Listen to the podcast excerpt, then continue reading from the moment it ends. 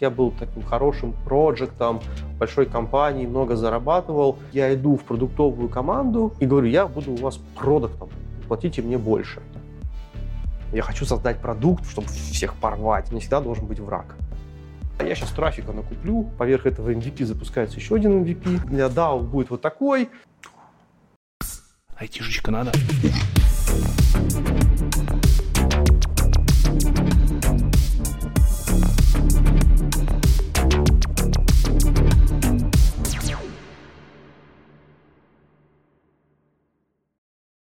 Всем привет! Меня зовут Лекс IT Борода, и вы на канале, как ни странно, IT Борода. У нас новое интервью, которое снимаем в Яндексе. С Яндексом уже аудитория знакома. Мы делали несколько интервью и с Виктором Ламбуртом, и с ребятами из машинного обучения, Антон Фролов. И сегодня э, мы будем говорить про продукт менеджмент. Угу. Э, Виталий Григораш. Всем привет. CPO Яндекс.Дзена. Не ошибаюсь? Все, все так. Ты две минуты назад сказал, что у тебя двойная роль, так что давай быстренько, чем ты сейчас занимаешься в Яндексе, что у тебя за роль? Сейчас я действительно директор по продукту, то есть отвечаю за то, э, как продукт выглядит, как он развивается, какой у него roadmap э, в разных направлениях, потому что направлений в Дзене очень много. В принципе, э, начиналось все с того, что нужно было культивировать и создать некоторую продуктовую культуру в Дзене – вот я для этого приходил, потому что до этого была скорее такая проектная работа. А, мы это сделали, сейчас двигаемся дальше. Сейчас разделились на большие а, бизнес-направления. И кроме роли продукт-директора, я еще отвечаю за направление видео. То есть, mm-hmm. как бы бизнес-направление одно, одно из ключевых в росте продукта, поэтому как бы я еще с командой э, занимаюсь видео. То, есть, то, то самое видео, которое представлено в Дзене? То самое, видео, то самое видео, которое представлено в Дзене, Сейчас а, есть... Яндекс Эфир? Яндекс Эфир теперь как часть э, Дзена угу. тоже. А, видео длинные, видео короткие. Сейчас мы запустили ролики, прямые трансляции, камера. Вот это все для того, чтобы блогеры могли не только писать статьи, заводить посты, чтобы они могли как бы себя показывать, рассказывать, снимать видео. Вот это все эти движущиеся картинки современные, мы это все делаем, как бы эту часть очень сильно развиваем, потому что она довольно быстро растет. Вот. Короткие ролики уже буквально сегодня запустили, да? Ну, мы запустили их раньше, мы сделали так называемый, как ты говоришь, англицизм soft launch. Mm-hmm. То есть мы запустили на части аудитории, посмотрели, как они заходят, как люди вообще их смотрят, и сейчас начинаем масштабировать, то есть запустили на всех и делаем очень много сейчас уже для блогеров, для пользователей, чтобы продукт э, такой стал более чистый, более кристально, как бы уже правильный. То как есть... они у вас называются? Они у нас называются ролики. Изи. Ну, как бы, да, очень просто. Ролики — это короткое видео. Ну, как бы, в принципе, люди все это понимают. Хорошо. Перед тем, как к продукт-менеджменту самому перейдем, э, расскажи про свой опыт вообще. Где родился, где рос, где учился, где успел поработать, чтобы а... больше в контекст погрузить? Сам я родом из Архангельской области, небольшого лесного рабочего поселка Широкий Прилук. Это далеко? Это, а это далеко, это 1300 километров. Ну, может, недалеко, ну, 1300 немало. километров. Да, немало. Это юг Архангельской области, там я родился, там я жил, там я закончил школу. Вот. В школе, в принципе, учился хорошо, почти отличник. Почти. Вот. А после школы я поступил в Петербург, в Петербургский политех. В каком это году было? Э, это было в 2002 году. Угу. Вот, а, значит, закончил, факультете технической кибернетики, поступил на кафедру системного анализа управления, то есть было очень много математики, физики, от физики, вариационного вычисления, вот это все, все, вышка все, все, нормально по тебе прокатилась? А, вышка нормально, да, я тоже закончил довольно хорошо, учился в аспирантуре, да, а, но аспирантуру я не закончил, потому что решил, что мне нужно больше работать, больше, значит, углубляться в бизнес, э, значит, в разработку, в компании, чем заниматься какой-то научной деятельностью. Ну, ты, получается, учился на типичного айтишника? Ну, типичного, в хорошем смысле слова. Да, типичный айтишник, то есть у нас э, все предметы, это, ну, как бы, это computer science, это угу. факультет computer science, если говорить как бы на английском языке, а, вот, то есть у нас было программирование, базы данных, математика, теория управления, плюс э, кроме математики и там, программирования, у нас была вторая часть большая, связанная с бизнес-управлением, ERP-системами, э, с теорией систем, то есть как вообще строить процессы, компании, продукты. Поэтому как бы мы себя назвали системщиками, такими ребятами, которые, значит, должны разбираться в том, как строить системы. Там, с одной стороны, те, кто хотел математические, а кто не хотел математические, те строили системы а, ERP и бизнес-системы. Вот. А так и получилось, на самом деле. Я пошел работать а, на третьем курсе универа, и мне было очень интересно, никто не понимал, а, что такое системный анализ, угу. как, бы, как его применять на практике в работе. И я просто пошел по погуглил немножко и понял, что есть такая прикольная работа. Она, в принципе, похожа на то, что мы делаем, называется системный аналитик. А, вот. И я устроился значит, в компанию небольшую, э, научно-исследовательский институт технологий судостроения, чтобы на частично, частично значит, э, время там проводить и пытался с ребятами описывать требования, дизайны, документацию к тому, какие должны быть системы. Это похоже на бизнес-анализ современный? Да, это, это бизнес-анализ и есть. То есть uh системный аналитик, бизнес-аналитик, аналитик требований – это все про то, как система проектируется, как ставится задача разработчику, дизайнеру. То есть я как бы с этого начинал, ну, это по чуть-чуть, по чуть-чуть, по чуть-чуть. Слушай, вас программирование учили? Да, программирование. Просто у кого-то возникнет вопрос, почему ты ну, типа не пошел на программиста, вроде как это то, на что учился, и тогда уже вроде программирование было на хайпе, более-менее начинало Был, было на хайпе, но э, меня как бы программирование само, вот оно не увлекало. Угу. То есть мне, я больше вообще по дизайну, по проектированию, по системе, по UX, плюс аналитика, там, математика и так далее. Мне как бы программировать, ну, почему-то не хотелось. То есть у меня не очень как бы получалось, даже в универе я не скажу, что там был супер-мега-программист, как бы, вот. Поэтому мне больше нравилось целиком смотреть угу. на, вот эту, на систему, на то, как продукт работает. Тогда еще, на самом деле, понятия продуктов не было. Тогда больше говорили, ну, какая-то программная система, информационная система. Вот, вот как-то так, значит, все. И большинство первых моих э, проектов это была заказная разработка. То есть это не для того, чтобы продукт на массовый рынок, который продают, который там монетизируют, а это именно такая заказная работа, автоматизация чего-то. Угу. Вот первый проект был автоматизация там, системы документа оборота и обслуживания военных кораблей. Вот. Ну, в принципе, как-то так. А после этого там, я несколько раз менял работу, учился, углублялся в проектирование, в системную архитектуру, в паттерны проектирования. Кто знает, что это такое, разные книжки Фовлера читал, значит, полностью изучил UML, даже про это рассказывал ребятам на конференциях. Подожди, паттерны проектирования Фавлер, который? Да. Так это же чисто разработческая штука. Ну, она как бы, когда ты плотно с разработчиками сидишь и работаешь, значит, вместе им помогаешь проектировать систему, ты должен как бы в этом разбираться. Офигеть. То есть, просто ну, не каждый разработчик в паттернах шарит. Ну, приходилось. Ну, как бы мы просто делали большие такие UML-диаграммы, mm-hmm. тогда это было модно. А, значит, там диаграмм последовательности, use кейсов. Я очень сильно любил use кейсы и всегда про это всем рассказывал. Ну, то есть mm-hmm. это как бы некоторое поведение, которое система делает э, с людьми. А, вот. И, значит, а ребята, программисты, они как бы это все, там, Java 2 EE, вот mm-hmm. это вот все, значит, популярно было. И мы с ними садились, и когда мы систему проектировали, ты понимал, что, значит, этот компонент общается с этим, там такие-то методы, такие-то параметры, ну и мы это все, значит, э, правильно что проектировали. Уровень. Э, да, потом мне в какой-то момент это немножко надоело, ну, я понял, что это не совсем мое, ну, и плюс разработчики стали тоже в UML низким уровнем как бы шарить, сами делать документацию, я стал подниматься как бы такой на, больший, на более высокий уровень, типа как вообще работает бизнес, как процессы работают. Очень много я тогда любил, это было, наверное, лет 10 назад, да, BPML, вот эти вот процессы, значит, э, проектирование бизнес-процессов, как вообще mm-hmm. компания работает, как оптимизировать процессы там as is to be, mm-hmm. вот это вот, когда, значит, сейчас все плохо, все непонятно, криво-косо, а нужно сделать красиво, идеально, чисто, чтобы вот всем было все понятно и просто. Это потом пригодилось, мне кажется, в проектировании уже интерфейсов и все остальное. А вот, а, э, как бы, ну и если говорить про самые интересные опыты, самые большие за последнее время, такие больше продуктовые, то я бы назвал несколько. А, самый первый продуктовый и важный опыт для меня это компания Йота. А, для тех, кто не в курсе, это телеком-компания, да? Э, да, но когда я в нее э, устроился, это был 2009 год, э, это был тогда не совсем телеком. Тогда это была компания, как бы, продуктовая как раз. То есть помимо того, что ребята занимались э, 4G интернетом, еще WiMAX тогда был, как транспорт. Хотелось на этом транспорте построить разные сервисы.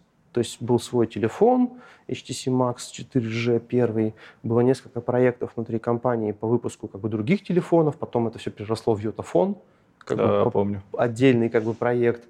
А вот, и была как бы идея, одна из идей генеральных, что этот телефон должен работать на 4G, и поэтому у него должна быть музыка, видео, там, телевидение, развлечения и прочее. Поэтому как бы, компания считалась в том числе сервисной, были продуктовые команды, которые эти сервисы встраивали в телефон. А вот, оттуда как бы выросло, выросло тогда несколько проектов, Йота Видео, там, Йота Музыка. Чем вот. ты там занимался? Я как раз сначала занимался личным кабинетом э, интернет для пользователя, услуги, подключение тарифов, как раз требования для ребят писал. Уже разработчиков. По, по факту как продукт-менеджер? Ну, нет, тогда еще как бизнес-аналитик ты записал. Mm-hmm. А, вот. И так я попал в команду э, медиа-проектов, которые занимались музыкой, видео, и помогал им э, писать э, требования к продукту, но скорее со стороны бэк-офиса, то есть как работают правообладатели, как контент загружается, значит, какие есть там правила продажи, как устанавливаются ценники, как, значит, метаданные. Ну, вот это вот все-все-все, весь вот этот бэк-офис, бухгалтерия, отчеты, как рассчитываться, сложные правила, подписочная модель, продажа, аренда фильмов, музыки и всего остального. А, вот. И а, команда была довольно дружная, такая продуктовая, как бы. И я когда большую часть вот этой уже бэк-офисной штуки сделал, мне стало не наплевать уже на продукт. Вот, как бы. Срослись. Э, да, ну, потому что мы все вместе как бы плотно работали. Я помню, мы запускали первую версию, тогда почему-то это был э, сайт, как бы, ну, почему-то считалось, что да, на сайте люди будут значит, кино покупать, а еще там была социальная сеть, что люди будут делиться фильмами друг другу, значит, про них рассказывать, и вот это все. Эта гипотеза не очень сработала, ни сайт, ни социальная сеть вокруг фильмов. А, вот, э, команда делала пивот, и как раз тогда решили, что только-только появились первые телевизоры с интернетом, со встроенным браузером, mm-hmm. что люди на самом деле будут смотреть кино не на сайте, потому что рядом много пиратов, одна ссылка, и ты как бы пират. А вот на большом телевизоре, значит, из приложения как бы альтернатива DVD или там Blu-ray диском, потому что все меньше и меньше становилось, люди больше много качали с пиратки. Ну, ну прикольно, что, это 9 10 года там... Да, да, в 11 вот мы как раз запускались. Прям взгляд в будущее тогда был. Да, ну там был не мой vision, я тогда еще э, до таких vision ов не дорос, но вот общий vision как бы компании, э, ребят продуктовых и руководителей про то, что нужно уходить на смарт-ТВ, на большие телеки.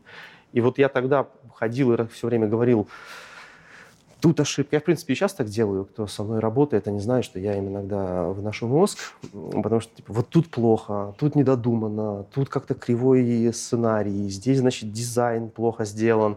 И я помню, кто-то сказал, ну, раз ты такой, значит, э, заинтересованный, ну, будешь продуктом, короче. Будешь теперь, значит, вот за это отвечать.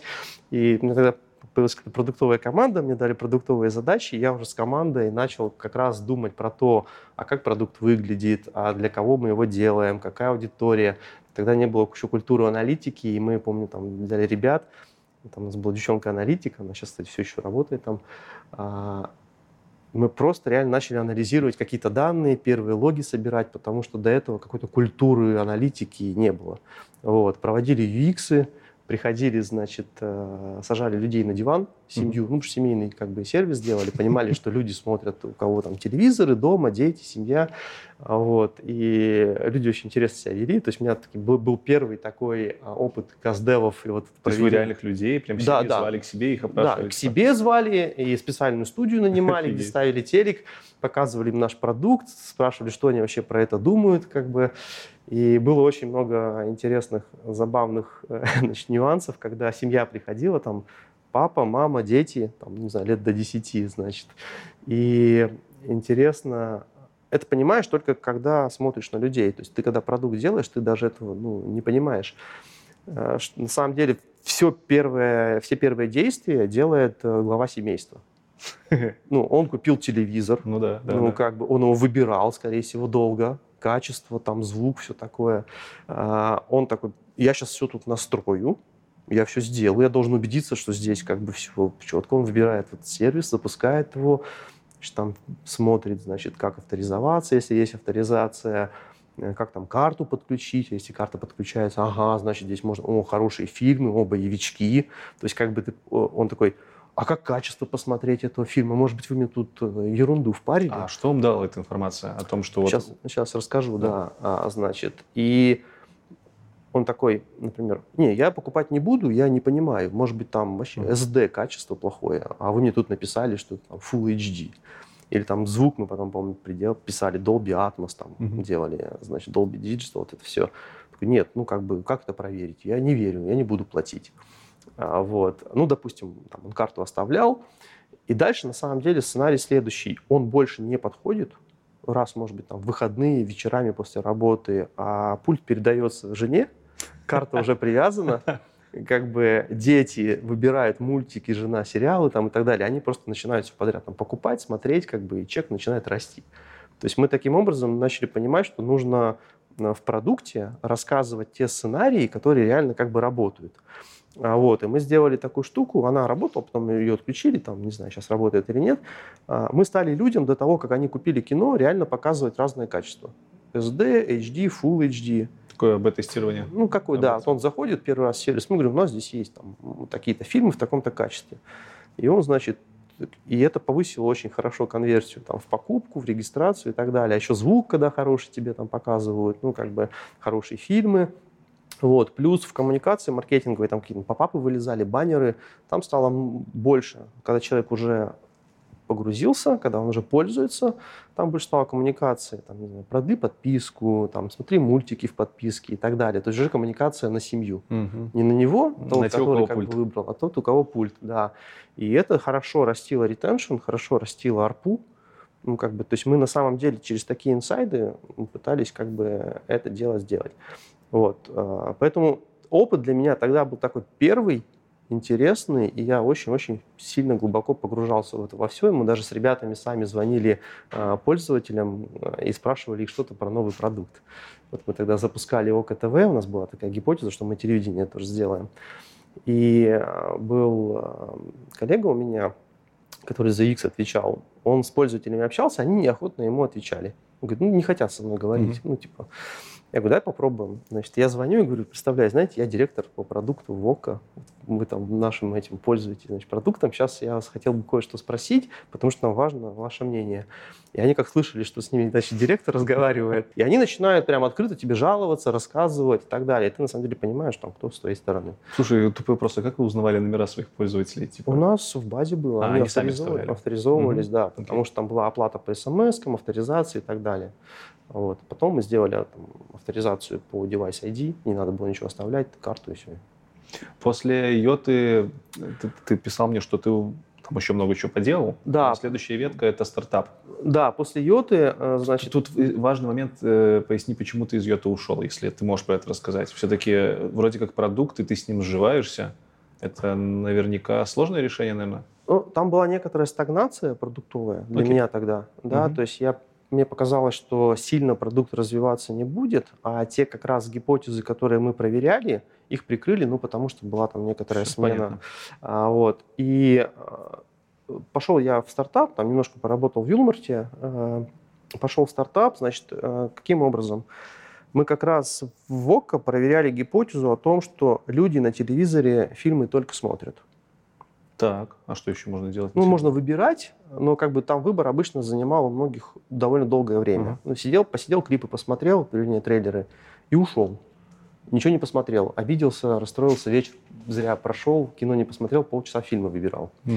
И у нас была гипотеза, что на айпадах и вообще, в принципе, на мобильных нужно сделать некоторую штуку, которая будет про фильмы рассказывать. Uh-huh. Некоторый журнал, который как бы тебе не сам фильм показывает, а, например, анонс, Э, какой-то ревью, какой-то там трейлер, что-то рассказать про автора этого фильма, про актеров, про режиссера и так далее. А, вот. Но мы ее не успели запустить, и мы с этой, значит, гипотезой вот пошли делать стартап. Ну, свой. Похожий. Ну, не свой, меня пригласили, то есть там бывший гендиректор как раз ОК сказал, типа, пойдем, значит, э, попробуем. А, вот. И нас было мало, сначала пять человек. У вас разработчики были? Да, да, да. Сначала, сначала не вопрос. было. Сначала не было, но э, founder сам, как бы на самом деле, занимаясь там еще финансовой частью, значит, инвесторами и всем остальным, он решил, что он не будет нанимать backend разработчика и сам будет писать backend. Типичная ошибка. Вот, ну, да, может быть. Значит, потом мы нашли разработчика мобильного, потому что хотели для мобилки это все запускать. Ну, вот дизайнер у нас был сначала на полставки, потом полностью. Ну, какая-то маленькая команда совсем, ну, таких бывших, значит, там, топов, каких-то друзей, знакомых, значит, мы собрались и начали это делать. А делали, сидели там, я в Петербурге, там, друг э, в Москве, а фаундер в Калифорнии. Ну, как бы. Э, не сложно было? Сложно, ну, сложно. Еще в те времена, типа сейчас более-менее понятно. Как да, работать. да, было сложно. Да. Особенно было сложно, потому что мы хотели как бы, продукт запускать на американский рынок и запускали на американский рынок. Значит, суть приложения была в том, что мы агрегировали э, новости, в принципе, как сейчас про кино. делает да, да, про кино. Плюс мы э, получали некоторые видео из YouTube по этой угу. теме. Э, как бы, ну, такой, хакали, короче, немножко. Денег было немного, значит, мы хакали. А вот, мы э, получали какие-то посты по этой теме из Твиттера, из Инстаграма, то есть мы э, рекомендациями пытались собрать, значит, некоторый такой фид по теме. То есть выходит фильм, и по нему как какие-то новые свежие материалы. Вы тогда уже машинное обучение пытались прикрутить или? Да нет, тогда было все на ифах, все, все, все проще было. Ну, нас было мало. Так, хорошо. Вот, а, значит, и а, мы просто по тегам у тебя есть тег проще, и к этому тегу там какие-то свежие, значит, материалы. А, вот. Ну и суть продукта была в том, что тебе рекомендуют там сегодня какой-то фильм или телепередачу, или шоу, или там спортивные, значит, э, какие-то события, и по нему какая-то информация, которая поможет тебе принять решение, заинтересовать тебя и так далее. А деньги где? Типа кто вам платит? Вот. И, значит, основная гипотеза была в том, что мы сделаем как бы клики в просмотр, у сервисов, потому что в Америке было очень много сервисов разных. Это у нас там, там 3-4 онлайн-кинотеатра на тот момент. А в Америке все шоу, они были как бы разделены. Mm-hmm. У каждого телеканала свое приложение со своими шоу, оригиналс, вот это все. Поэтому mm-hmm. как бы ты в одно место не приземлишь. И мы как бы приземляли и конвертировали либо в, в iTunes, либо в приложение, значит... С расчетом на то, что потом вы пойдете С расчетом на то, что будет скажете, трафик. Ребята, да, вот они нам... Да, да, да. Трафик они там... Ну, ну это некоторая такая промо, промо-площадка, значит, для mm-hmm. кино. А, вот. А, да, моделька была очень слабая, ну, то есть там конверсия была, но построить на ней, наверное, какой-то большой бизнес, ну, когда мы уже увидели все эти цифры в реальности, не получилось. Но мы другую штуку открыли. А, многие люди не хотели никуда конвертироваться, они просто хотели по этой теме что-то читать. Угу. То есть, например, тогда были очень жаркая тема в Америке, это выборы президента Трампа, с, и там просто все горело, и мы сделали просто такой агрегат по тематике типа выборы в США. И там, значит, два потока. Один какой-то про Трампа, другой про Хиллари Клинтон. И, значит, э, разные люди на разные подписывались, понятно, типа два лагеря. И вот это вот за этим возвращались. Вот это вот как бы типа читали. Ну, ну то есть смотрели. Такой. Сколько времени вы над этим всем провели? От начала до... От самого начала до как бы того, как я ушел, где-то год-полтора, по-моему. Ну, так, и я так понимаю, все это время вы на собственных началах там Ну да, у нас были как, какие-то деньги, вот, а потом мы как раз искали новый раут инвестиций, угу. вот, он у нас не получился, и мы тогда из компании как бы там ушли. Ну, у нас часть ребят раньше отвалилась, и мы там еще пытались, пытались, значит, в последний момент ее выкрутить. Ну, Ты говорил, что там в разных ролях успел побывать. Да, там э, самое что интересное было, потому что команда была маленькая, тебе приходилось и постановки делать ребятам, рассказывать, как продукт работает, э, делать исследования маркетинговые, э, значит, общаться там с аудиторией и так далее. Дальше запускать маркетинговые кампании, ну, трафик, закупка, Короче. вот это все в Search, в Search Ads тогда. Я помню, они только-только запустились, и мы, значит, его пробовали, экспериментировали. Потом, значит, фичеринг и материалы графические в App Store – нас фичерили, да, в App Store американском э, пару раз. И, значит, это все сами... Я, я за вечер, я помню, собрал просто сам в кейноуте какую-то видеопрезентажку, сделал из нее видео, и мы просто отправили ее в Apple, ее потом там в Твиттере везде фичерили. На Hunt не попадали случайно? Э, на главную? Бы, были, не помню, на Продукт Ханте были или нет, но на каких-то, значит, этих Прикольно. штуках мы попадали. И самый интересный случай был, там, когда фичеринг пошел, пошли инсталлы, ну, как обычно бывает, значит, мы такие, ну, хорошо, хорошо. Потом, значит, инсталлы стали потихоньку падать, потому что фичеринг закончился. И в какой-то день, я помню, такой резкий скачок, прям в небеса. Такая экспонента, бух, и мы никак не могли понять, что случилось, короче. Вот. А потом выяснили, оказывается, про наше приложение написали где-то на китайском сайте. Ну, типа, Китайский вот. рынок полетел. Китай, ну, мы не были на китайском рынке, его стали скачивать, видимо, китайцы, живущие, ну, Прикольно. не знаю, каким образом, мы тогда это, не распарчили до конца, но реально вот это китайские установки, они нас просто так, знаешь, небеса. Потом они просто закончились резко, мы поэтому по дню одному нашли, ну, типа, чтобы был материал, публикация популярная. Вот это было классно, то есть много таких инсайтов. Плюс в какой-то момент в конце я там еще дизайном сам занимался, сидел в кетче, все это рисовал, сводил, там брендирование делал, исследовали бренд, плюс проводили разные тоже тесты, запускали, значит, как это работает лучше, это лучше. Ну, вообще, так, так костыльно все очень. Ну, потому что маленькая команда, не было каких-то тогда еще таких у нас технологий. В общем, это прикольно, потому что в разных местах все поделал. И я считаю, что вот как раз для продукта, если говорить там, что делает продукт, э, очень важно понимать в каждой области, там, может быть, не всю специфику, но в общем, потому что у тебя большая команда, тебе нужно и про маркетинг, и про разработку, и про дизайн, и про аналитику.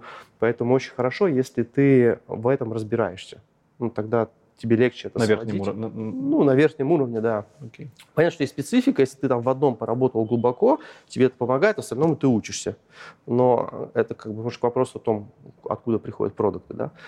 Но вот понимание того, как вообще устроен рынок, как ты работаешь не только внутри команды, а как ты работаешь с аудиторией, как ты работаешь с конкурентами, вот это все, мне кажется, очень важно. Поэтому для меня это опыт такой богатый. Он там неудавшийся продукт, но оттуда очень много было гипотез сформулировано, которые вот мы там сейчас даже иногда применяем, ну, пробуем, потому что опыт. Но вот этот опыт, он очень такой для меня был зрел. Я тогда понял, что не так просто вообще в стартапы, значит, играть. И это вообще отдельное как бы такое свойство. И хочешь рисковать, да, рискуй. Не хочешь, но очень После стартапа ВКонтакте? После стартапа, да, был еще Билайн ТВ, запускал, помогал ребятам. Потом меня позвали ребят ВКонтакте делать видео. А, ну, это очень интересно. А, почему? Потому что я а, из такого платного кино на небольшую платную там, аудиторию, небольшого стартапа, я переместился вообще в соцсеть. Угу. Ну, то есть мне было на самом деле интересно как раз смотреть, а как делать масштабный продукт. Как делать продукт на аудиторию 40, 50 миллионов человек, 20, 30 и так далее. То есть это уже не одна персона, не два, значит, твоих человека, которые узкий сценарий свой закрывают, и вот ты, как бы можешь делать, а это вообще массовый продукт, тут куча людей. А, вот. И э, было очень интересно, для меня тогда амбициозно, как раз мы с ребятами в команде ВКонтакте перезапускали видео, то есть мы улучшали весь опыт взаимодействия, просмотров и так далее. А вот, запускали раздел видео, где можно было посмотреть там, какие-то рекомендованные значит, видосики и так далее. Плюс э, один из таких интересных, крупных проектов – это был запуск камеры трансляции внутри приложения. Камеры. Ну, то есть можно, чтобы люди снимали э, лайвы и, угу. значит, их публиковали. Они в сторис попадали там и так далее. Вот, вот это было как бы интересно. Почему? Потому что э, пришлось поработать э, с молодой аудиторией. Ну, вообще, в принципе, как бы ВКонтакте и сама культура внутри когда я работал. И э, разработчики все довольно молодые, такие амбициозные, значит, не знаю, было у тебя интервью с ними или нет, но ребят такие, как бы, они горят, не хотят делать, значит, они слушают современную музыку молодежную. Ты когда в этой всей атмосфере, даже если ты немножечко старпер, ты как бы начинаешь, ну, прикольно. Как Были какие-нибудь там прикольные кейсы Каздева? Да, да, там вот э, там было а, как раз, ну, я не все, может быть, буду рассказывать, потому что есть специфичные, э, значит, э, в live -трансляциях есть ну, специфичный рынок, и российский такой, как бы, и мы хватанули всего, и того, и другого, и пятого, и для взрослых, значит, и для молодых, и для всех, а, вот. Но самое интересное, чего мы нашли, мы в какой-то момент сделали культуру для школьников вести live -трансляции. Ну, то есть это прям было так модно, хайпово. Значит, мы видели, что они этим делятся, они про это рассказывают. Как бы, типа, если ты не снимаешь там трансляцию, ты как бы уже... Не в тренде. Не в тренде, да. Вот. Э, и в основном это были школьники, э, которые снимали трансляции на свой узкий круг друзей. Угу. 10-15 человек. Один что-нибудь там рассказывает, говорит, на уроке делает. В школе учительницу снимает, а остальные там ему комментируют, стикеры посылают, лайки. Как бы. Вот это было интересно. И у нас было там много гипотез вообще, как эту штуку можно было бы развивать. Потому что молодежь, она более интерактивная, им вот хочется всякой движухи и так далее. Э, на взрослую аудиторию, ну там скорее были просмотры, Сколько ты ВКонтакте проработал по итогу? Почти два года. Чего ушел? А, меня очень активно звали в Дзен. Ну, смотри, а, ВКонтакте было очень интересно, но каких-то больших амбиций вообще для развития видео и меня самого, ну, его как бы на тот момент не было. Угу. Вот, то есть я хотел больше делать какие-то продукты, эксперименты с молодежью. Были некоторые гипотезы с камерами, с редакторами, вот с этим совсем. А вот. А ребята из Дзена мне предложили там не роль как бы... В ВКонтакте я был продуктом с небольшой командой, типа там 5 человек или 6 нас было. Вот мы, значит, делали. А, потому что мне ВКонтакте было интересно, я так пошел. А здесь, ну, мне предложили роль CPO, построить как бы процессы, построить культуру, значит, ребят развернуть, вообще помочь с родмапом, с дизайном, ну, в общем, поправить все те э, болезни, которые были в продукте на момент там до меня. То есть Витя, например, Ламберт, он это все видел, хотел это поправить, считал, что типа он уже не справляется, много компания растет, много операционной работы начинает появляться. И как бы вот он э, меня позвал, Слушай, это может показаться кому-то странным, когда продукт-менеджера зовут на роль про продукта продуктов. Типа, вроде как опыта построения культуры с нуля не было? Или он У был? меня? Да. Было. Был. Ну, я э, как бы не был уже ВКонтакте. ВКонтакте я был как бы продуктом, mm-hmm. да. А до этого я, например, в Билайне, у меня было там несколько продуктов подчинения. Понятно. То есть я культуру делал. Вообще, в принципе, я э, весь свой начало карьерного пути, я очень был про процессы про то, как правильно строить, как правильно коммуницировать с командой, как настраивать, э, значит, весь поток от идеи до реализации, до релизов. То есть, ну, как бы вот эти все... Тогда были популярны еще этот э, RAP, Rational Unified Process, с waterfall'ами. Вот когда UML был популярен. Mm-hmm. Потом это все переросло в Agile, появились Scrum, Kanban, да, вот, э, скрамбан. Скрамбаны, короче. Куча разных, куча разных методологий. В принципе, они все про одно и то да, же. А, как бы там кто-то покер делает, кто-то просто время считает, кто-то просто пушит, давайте быстрее, значит, каждую неделю релиз. Ну, то есть у всех все по-разному, но, в принципе, культура, когда ты должен быстро выпускать, проверять, не месяцы, там, годы, значит, какой-то waterfall, а вот побыстрее. И я это все знаю, умею, этим занимался много все. Поэтому как бы построить эту культуру, в том числе продуктовую и техническую, вместе с ребятами-разработчиками, это не проблема. Вот. А сколько лет назад ты пришел сюда? Два года назад. Два года. То есть два года назад в Яндексе, можно сказать, в Яндекс.Дзене начала зарождаться продуктовая культура. Ну, как, как-то да. Можешь как да. Э, ну, более-менее понятно для широкой аудитории объяснить, что было до тебя в Яндекс.Дзене угу. и что есть сейчас, какие изменения с точки зрения продуктовой культуры произошли? Значит, что, что было, как работало? Ну, была такая проектная, наверное, культура, когда было, а, ну, в Яндексе, в Дзене все хорошо всегда с KPI, с целями, с метриками. Это как бы вообще идеально. А, лучше я, наверное, нигде в жизни не видел. Ну, как вообще все это построено. А, вот, целеполагание.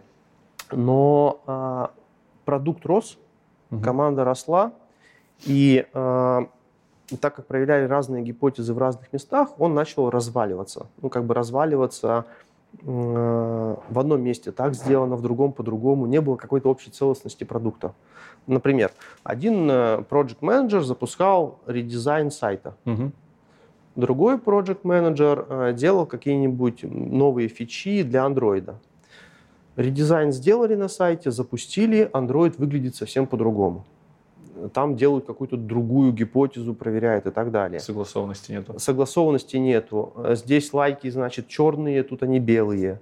Значит, тут э, вот так, тут... Ну, и с точки зрения дизайна продукт был уже неконсистентный. Как бы, и с точки зрения некоторого развития э, непонятно было, вот, например, мы там решили, что нам нужно развивать видео.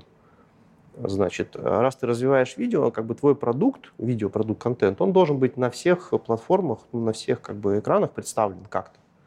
А не так, что ты делаешь только в одном месте, mm-hmm. а в другом не делаешь. И получалось, что были разные проекты на разных платформах, и чтобы сделать видеопродукт, нужно было объединить 5 проектов. Чтобы сделать, сейчас э, объясню, например, какой-нибудь там подписки развивать, угу. Тоже нужно было, потому что они не кросс, как бы сервисы, нужно было 5 проектов, как бы, да. И получалось, что, а эти ребята, они, получается, на одной платформе. Он должен был выполнять несколько задач угу. э, от разных, как бы, направлений. То есть раз он делает Android, он должен и видео там сделать, и подписки там сделать, и, короче, все. Но он специалист по Android, к примеру, а другой по вебу. Вот. И получалось, что э, как бы ты не мог построить нормально общий roadmap, единый, как бы как он развивается, там общие метрики и так далее. Тебе приходилось постоянно переключаться. И это была некоторая, ну, такая родовая боль. Ну, команда, команда просто росла, и тогда так было эффективней. Когда я пришел, мы договорились, что мы будем строить продуктовые команды. И чем это отличалось от того, что было? Это означало, что есть команда полностью сформированная, которая может закрывать какой-то кусок бизнеса так. и его развивать. Ну, такая то, продукт, часть продукта. Угу. Мы же строим э, блок-платформу, то есть у нас она с двух сторон. С одной стороны пользователи, с другой стороны блогеры как бы, ну и там рекомендации, алгоритмы посередине, которые все распределяют, э, системы модерации сложные, которые там позволяют э, значит, э, контент какой-то забанить, если он не соответствует нашим требованиям. А вот все учитывается.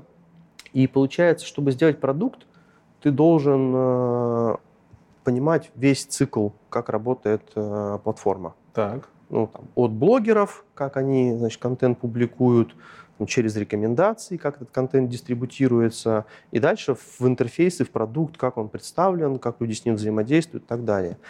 И э, на платформе у нас тогда хорошо были развиты статьи, там, не без проблем каких-то, но мы сейчас даже их развиваем, но это как бы основной был продукт контентный. И чтобы на этой платформе строить другие контентные продукты, э, нам нужно было, чтобы как бы, команда продуктовая, она всю специфику, всю специфику учитывала на всех уровнях. Ну, на примере, то есть, условно... Ну, к примеру, а, представь, что на платформе нет видео. Угу. Вообще. Есть только статьи. И мы говорим, нам нужно сделать видеопродукт. Как бы видеоформат. Что нам для этого нужно сделать? Нам нужно сделать инструменты загрузки видео чтобы видео загружалось, чтобы видео обрабатывалось, чтобы, значит, блогер э, знал, куда ему прийти, чтобы это видео загрузить. Ну, в принципе, стандартная на многих площадках штука. Дальше нам нужно было в алгоритмах, в модерации настроить процессы, как модерировать видеоконтент. Это не статью читать, это не текст распознавать, это как бы новые правила. Это нужно было сделать. Как мы рекомендуем видео, угу. как там как вообще работают э, рекомендации по видео. Наверное, не совсем так, как текстовые, со своими нюансами. Дальше. Плеер. Как работает плеер, как люди это видят, как они взаимодействуют с просмотром. Этого тоже, допустим, не было, это нужно было все сделать.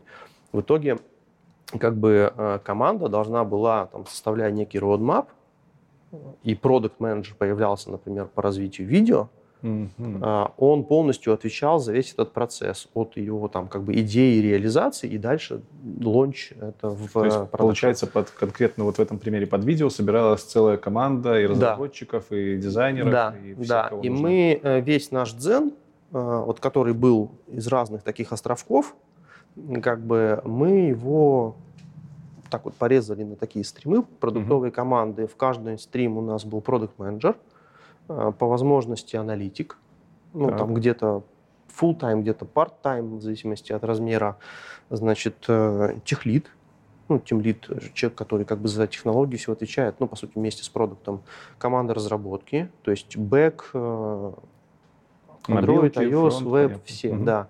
Дизайнер, опять же, где не хватало там part-time, где хватало, были там full-time. Вот. И эти ребята должны были в рамках э, общего целеполагания компании, нашего как бы большого продукта, roadmap, вот этот свой как бы стрим делать и запускать. И мы так весь дзен поделили на какие-то стримы.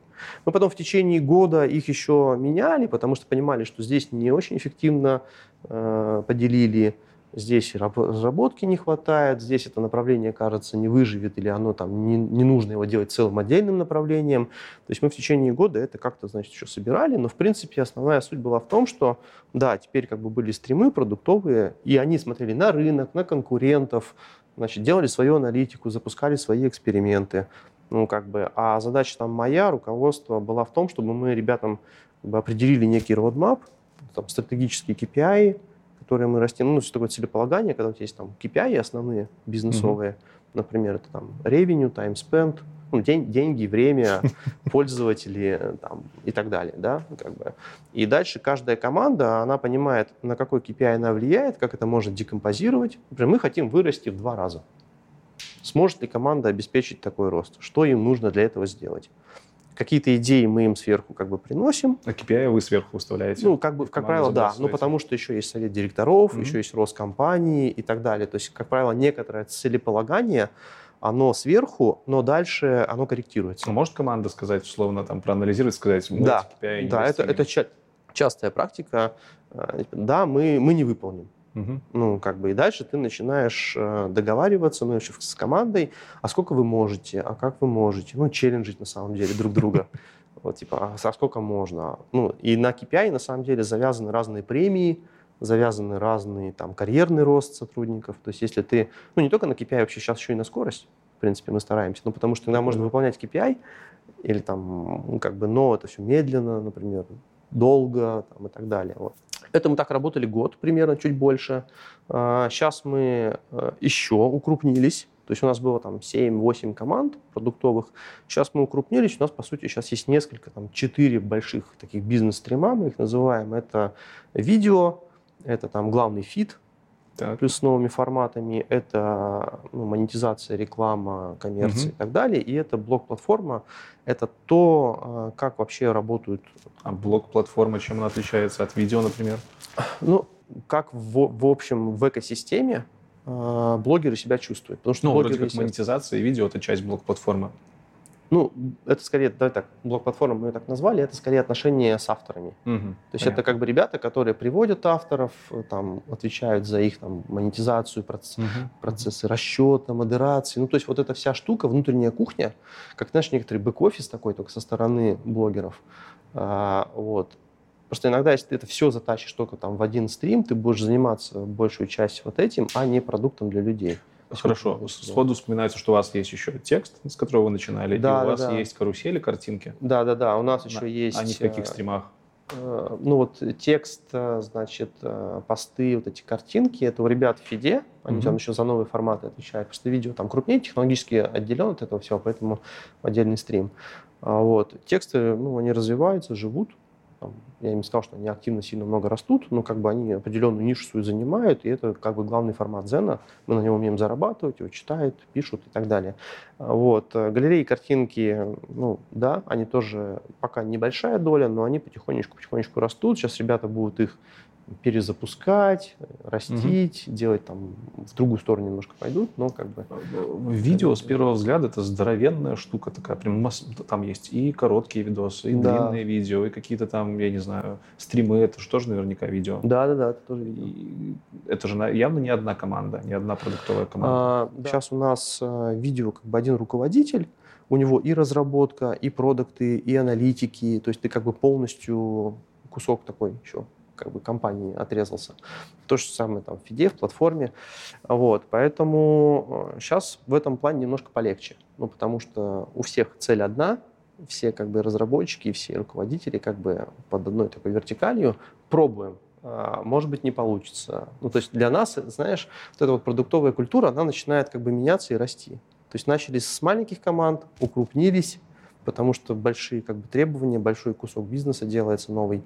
Может быть, дальше будет что-то еще. Ну, то есть я считаю, что вообще компания живая тогда, когда она гибкая, когда она меняется и подстраивается под нюансы и рынка, и внутри, и так далее. Продукт менеджмент, собственно. Да. Пойдем немножко по теории пройдемся. Можешь как-нибудь условно, словарно объяснить, как ты чувствуешь то, что из себя представляет продукт менеджмент. Сейчас многие, контексты добавлю, многие ребята, которые идут в айтишку, выбирают между программированием, тестированием, либо менеджментом. Программирование часто им кажется сложным, тестирование вроде как норм вариант, но большой поток, а менеджмент сейчас, ну, по крайней мере, я по своим ребятам вижу, как-то начинает хайпить, потому что вроде как не нужно знаний э, технических, жестких, кажется. И вроде как менеджеров всяких много разных. Можно начинать, словно, с бизнес-аналитика, потом в проект менеджмент уйти, а можно там стать каким-нибудь продукт менеджером люди не чувствуют разницы. Поэтому давай мы сейчас поговорим про то, кто такой продукт менеджмент менеджер в общих чертах, и потом немножко обозначим его отличие от вот остальных ребят, угу. которые работают в управлении продуктовым проектом. Давай попробуем. Из меня теоретик не очень. Не претендуем на энциклопедическую значимость. Да, да, да, академические знания. Я, наверное, буду рассказывать, как я это вижу, как я это чувствую. Угу. Значит, что мне кажется вообще про продукт менеджмент? А, самое главное отличие менеджера продуктового, может быть, от остальных типов менеджера, когда ты а, создаешь продукт, это мое личное мнение, когда ты создаешь продукт, который а, работает на рынок, это значит, что у тебя есть не внутренние пользователи внутри компании, это не заказная разработка, когда внедряют какой-то mm-hmm. продукт, чтобы автоматизировать какие-то процессы, а это когда сам продукт становится, по сути, э, ну, за него надо платить. Либо за продукт, либо за услугу, которую этот продукт как бы э, обеспечивает. И в этом плане очень важно понимать, э, кто твоя аудитория, кто будет пользоваться системой, продуктом, твоим программным обеспечением, как бы, да, и делать так, чтобы э, аудитория, эта клиентская база, она как бы росла. Сейчас mm-hmm. попробую объяснить. Значит, типа э, задача продукт-менеджера сделать так, сделать такой продукт, который будет востребован на рынке, который может как бы обеспечивать сам себя или там часть своего бизнеса, значит, зарабатывать деньги каким-то образом, вот. И, э, соответственно, задача продукта найти эту аудиторию, найти значит, те задачи, которые продукт будет для этой аудитории решать, и те способы, как компания будет зарабатывать э, на этом продукте. То есть э, продукт неразрывно оперирует понятием рынка. Рынка, да. Да, то есть, э, ну, это мое личное мнение, типа продукт, который не разбирается в рынке, не понимает, как устроен рынок, как, как вообще устроена аудитория и так mm-hmm. далее, это, ну, такой себе продукт. Но это же не обязательно открытый какой-то глобальный рынок. Это может быть условно и аудитория разработчиков внутри крупной компании. Да. Например, если мы пишем для них какой-то софт. Да, но это, это может быть и так. Но в этом случае э, как бы все равно продукт менеджер он этот софт будет продавать другой компании. Угу. То есть его клиентами, его пользователями просто будут являться разработчики. Это будет более технический продукт. Ну, как бы. То есть задача на самом деле сделать такой продукт, который захотят купить, которым захотят пользоваться. То есть в этом плане продукт, э, смотри, он как предприниматель. Так. Вот э, у меня как бы некоторая неразрывная связь э, продукта и предпринимателя. То есть предприниматель не занимается чем-то, что не приносит денег. Угу. Как бы ты не будешь организовывать бизнес, открывать индивидуальное какое-то свое предприятие, даже ларек или еще что-то, если ты не хочешь на этом заработать. Это как бы странно. Поэтому э, в этом плане как бы любой бизнес это ну, любой как бы стартап, любой продукт это вещь, когда ты хочешь заработать деньги. И продукт должен уметь зарабатывать деньги на компанию, в которой он работает. Либо продукт продавать, либо услуги и так mm-hmm. далее. Пока это похоже на продавца. Ну, условно, sales может быть хорошим продуктом. Человек, который умеет хорошо продавать и хорошо ориентируется в рынке. Я, я знаю некоторых ребят, которые пришли в продукт менеджмент из сейзлов. Угу. Но опять же, это зависит от специфики. То есть, если я э, продавал не знаю, большие колеса автомобильные, хорошо справлялся, не факт, что я буду уметь делать продукт на массовый рынок, который как бы не продает эти колеса, а продает пончики. Это просто будет ну, другой продукт. Не знаю, может пример ну, другой привести? Ну, в целом-то продажами ты не занимаешься как продукт. Ты скорее занимаешься развитием, я так понимаю, продукта, и этот продукт должен приносить прибыль. А как? Да, но опять же в зависимости. Давай вот на примере нас как Дзен, давай так. я попробую представить. Как бы у нас большой продукт, mm-hmm. вообще платформа. То есть на самом деле как бы сам по себе продукт это не совсем даже дзен, это как бы формат и контент внутри этой платформы. То есть люди приходят на самом деле за контентом и за сервисом. Как устроено внутри, это наша внутренняя кухня. Да? Как бы мы, соответственно, как любая социальная сеть, будь то Facebook, Instagram, YouTube, э, TikTok и так далее, э, мы на самом деле боремся за то, чтобы люди к нам приходили, им было интересно, а мы как компания э, зарабатывали на рекламе. Как бы вот это, ну, вообще, в принципе, наша бизнес-модель. Угу. Как бы, поэтому задача, например, э, меня как там глобального CPO или там управленца, да, мне важно, чтобы люди, которые приходили на нашу площадку, им было интересно, чтобы они проводили здесь время. И как бы, конечно, а, важно не просто, чтобы они приходили, важно, чтобы мы с этого как-то зарабатывали. Ну, потому что у нас есть косты, у нас есть там э, зарплата людей, техника, все остальное. Mm-hmm. Это все нужно оплачивать. Как бы, поэтому мы должны зарабатывать. Да, если мы очень быстро растем в какой-то момент, и э, мы можем, например, вначале не зарабатывать или зарабатывать мало, если рост как бы компенсирует э, все остальное. Но если роста как бы нет, ты в какой-то момент все равно понимаешь, что тебе нужно зарабатывать. В нашем случае мы еще платим деньги блогерам. Из, да, из воздуха мы их не возьмем. То есть нам нужно каким-то образом те деньги, которые мы зарабатываем на пользователях, выплачивать э, как бы блогерам. Поэтому блогер свою статью или свое видео как бы размещает рекламу. Ну, он как бы с этого получает доход. Вот, поэтому э, там, моя задача глобально, или там не моя, а моих руководителей, это все-таки растить э, доход, э, аудиторию и так далее. Как продукт я, например, э, могу пониже спуститься и сказать, я буду для этого растить аудиторию. Угу.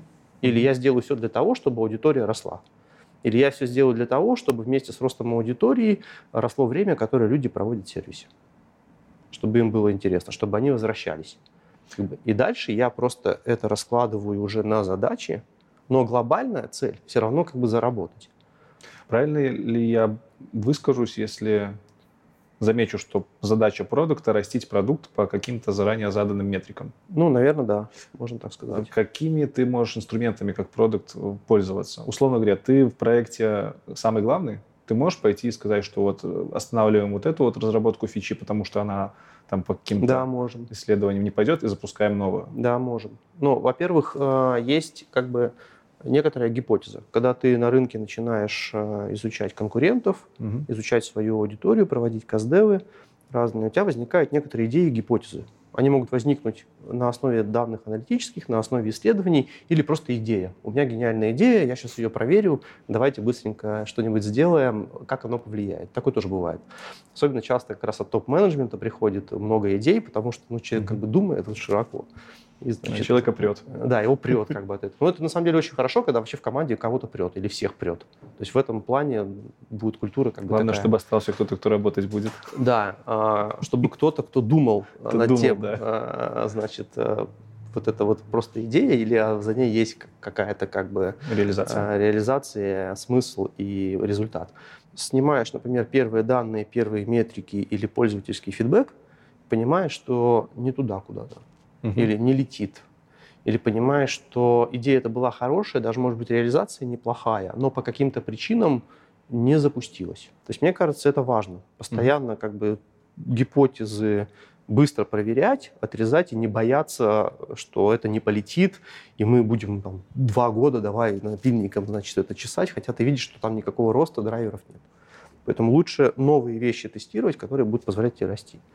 Вот, поэтому, да, если говорить про рост, э, мне кажется, одна из главных задач продукта вообще, в принципе, везде, это либо рост, либо ну, какой-нибудь типа борьба с оттоком, в зависимости от того уже. То ну, есть ретенш... сохранение того, что есть. Сохранение того, что есть. Если вдруг там продукт уже не растет или рынок mm-hmm. уже настолько плотный, что ты занял свою нишу, часто тебя могут конкуренты в этот момент уже начинать э, как бы гасить. Объедать. Объедать со всех сторон. И поэтому одна из там задач уже, когда продукт зрелый, нужно сохранять позицию. Это тоже как бы часто бывает. Одна из задач как бы борьба с оттоком, там, с конкурентами, какой-то ответ давать. Вот. Но рост, если продукт новый и вот как у нас, например, массовый, нам очень важно расти, поэтому мы стараемся. Так, если поговорить про сферы, в которых продукт-менеджер должен шарить, Вот мы уже поняли, это гипотезы, то есть тестирование, работа с конечными угу. пользователями, customer development, он же, да? Да. Проверка гипотез. Э, что еще? С бюджетами наверняка продукт работает. Д- давай я все расскажу, угу. что мне давай. кажется важным. Мне кажется, все важным, но, может быть, я не прав. А, значит, ну, во-первых, а, опять же, в зависимости от продукта, насколько, как ты говоришь, если продукт для разработчиков, очень, наверное, а, глубоко нужно разбираться в технологиях и так далее. И mm-hmm. продукт здесь скорее будет э, технарем глубоким, который все это понимает, потому что его клиенты, его аудитория это те, кто в технологиях. Если ты делаешь э, там, сервис знакомств, угу. то, наверное, тебе в технологиях там, не сильно надо шарить, тебе больше в психологии надо людей шарить. И ты как бы понимаешь, ага, вот, а как вообще люди встречаются, как они вообще там друг друга находят, да, и так далее. Вот, поэтому, мне кажется, давайте начнем с технологий. Технологии важны, так. А, то есть хорошо, если продукт разбирается и понимает, но глубокого понимания и разбирательства, как это все устроено, самому там 10 лет писать код, мне кажется, не обязательно. Ну, Сейчас там кто-то в комментариях написал, что ты-то паттерны знаешь. Ну и что? То есть это просто плюс, но не, не необходимость знать настолько глубоко. Э, условно. Это плюс. Ты просто начинаешь mm. на одном языке разговаривать с технической командой. Okay. То есть ты понимаешь, как это работает, как это устроено. Ну, как вообще устроено объектно-ориентированное программирование, проектирование. Ну, просто чтобы как mm-hmm. быть. А, вот. Э, то же самое, если ты делаешь какой-нибудь там большой ML-продукт, ну, там, основная рекомендация хорошо бы, чтобы ты или кто-то в твоей команде в этом хорошо разбирался. Иначе, наверное, ничего не получится. Вот, потому что глубокие технологии. Да. В Яндексе вообще у нас э, очень много технологичных всяких штук, поэтому тут надо в этом разбираться. Но в моем случае я скорее в общем понимаю, как работает, и есть ребята, которые понимают глубоко. Mm-hmm. Ты с ними просто должен общаться на одном языке. Поэтому технологии — это супер плюс. А, второе, для меня лично это дизайн. Диза... UX, UI? Дизайн, вот скорее больше UX. Так. А, чем UI, потому что ну, UI можно разный нарисовать, там, раскрасить и так далее, но UX, как твой продукт работает, как он вот решает, значит, поставленную задачу, где какие кнопки, значит, не, не 20 нужно шагов сделать, чтобы задачу сделать, ну, завершить, а, например, там, в 2-3 клика ты уже mm-hmm. там, получил результат. Поэтому очень важно, как продукт выглядит, как он работает, функционирует. Для меня это очень важно. То есть я очень многие вещи сам сначала рисую на листочках, весь этот флоу. Макапы всякие. Макапы, да, понимаю, как он работает. С ребятами мы обсуждаем, где можно какой-то, например, шаг пропустить, отрезать, потому что он кажется лишним. Или там, давайте мы соптимизируем, спроектируем так, чтобы этого не было. Или особенно важно в контенте, как выглядят метаданные как они его описывают, не мешают ли они просмотру контента, э, добавляют ли они ценности, либо не добавляют. Mm-hmm. То есть кому-то важно, например, количество просмотров, кому-то не важно. Или э, сколько людей дочитали, или как долго эту статью читать, 5 минут, 2 минуты или 30 секунд.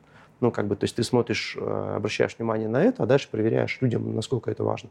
Можно через АБ-тесты проверять, отрезать и смотреть, но обычно это очень там, мелкие изменения, и они не влияют на АБ-тестах, как бы, а вот поговорив с людьми, часто там, замечаешь, ага, там, да, это важно мне, ну, как же, свежая статья или она прошлогодняя, как бы.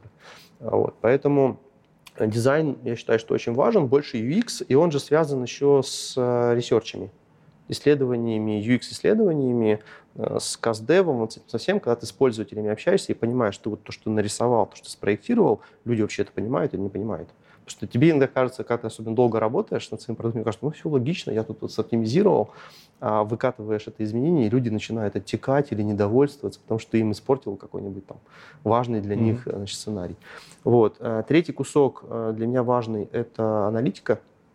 Так. А, ну, в принципе, вообще хорошо, если продукт в аналитике разбирается, умеет сам, значит, какие-то сделать себе срезы, поковыряться в данных. Это прям супер важно, я часто так делаю. Ну, без аналитики, по-моему, вообще тут никуда. Ну, сейчас да. Ну, как бы, либо Гипотезу, есть чтобы проверить, тебе уже нужно собрать да, данные. поэтому важно. Но, опять же, аналитика в двух частях.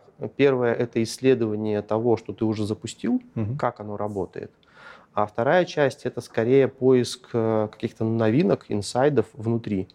То есть ты просто со всех сторон на это смотришь, смотришь на какие-то графики, данные, срезы, и мне кажется важно, чтобы продукт, пусть сам иногда не умеет всеми инструментами аналитическими пользоваться, но он должен либо, смотря на данные, делать выводы правильные, правильные, либо он должен уметь задавать вопросы новые. Угу. То есть, как бы, а что здесь, а почему так, а как будет, если по-другому, а что наши пользователи делают утром, как они заканчивают свой день, а давайте посмотрим, как часто они приходят, в течение какого времени они приходят. То есть как бы продукт, он такой э, мотиватор для команды, задавать кучу вопросов для того, чтобы у него в голове сложилась картинка. Вот. А третья часть, уже не третья, четвертая. четвертая, это маркетинг.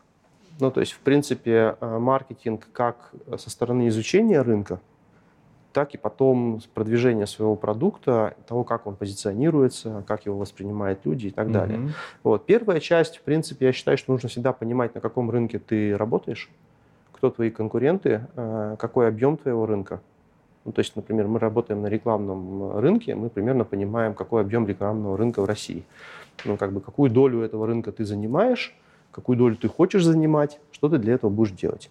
Там, кто твои ключевые конкуренты, какая динамика роста у конкурентов. Или у них стагнация, или у них рост и так Зачем далее. тебе знать конкурентов? А... Чтобы, чтобы что? Тут э, сразу вопрос будет копилку копирования. То есть, зная конкурента, легко сейчас, скопировать. Сейчас расскажу. А, давай сейчас я закончу, потом про копирование конкурентов. А, ну, во-первых, э, скорее всего, потому что твои же пользователи, они конкурентом либо пользуются уже угу. сейчас, либо они потенциально к нему перейдут там либо от тебя, либо из э, того сегмента, который еще не занят. Ну, то есть они сейчас могут не у тебя, не у конкурента быть, но туда прийти. Поэтому, в принципе, нужно понимать, как быстро движется конкурент, куда он идет. И, э, опять же, некоторые тренды. На рынке очень много исследований маркетинговых, например, куда вообще это все идет, куда это развивается, какие новшества. То есть вот сидя просто в компании внутри, не изучая это, ты будешь, скорее всего, в танке. Mm-hmm. Типа я сел, я тут как бы сейчас сам все придумаю, значит, а ты, скорее всего, будешь придумывать то, что уже другие придумали, проверили, запустили, отказались, либо дальше развивают. Ну, как, бы, как правило, вот, вот так. Вот, в том числе для этого на конкурентов можно смотреть, анализируя их э, путь. Вот. Э, значит, э, и запуск, брендинг, позиционирование, вот эта вся часть – а, когда ты запускаешь какой-то продукт... Прям пиар какой-то получается. Пиар, social не то чтобы media, даже пиар, да, social media, пиар, в принципе, вообще, а, как твой продукт Стратегия. воспринимают люди, угу. как они к нему относятся.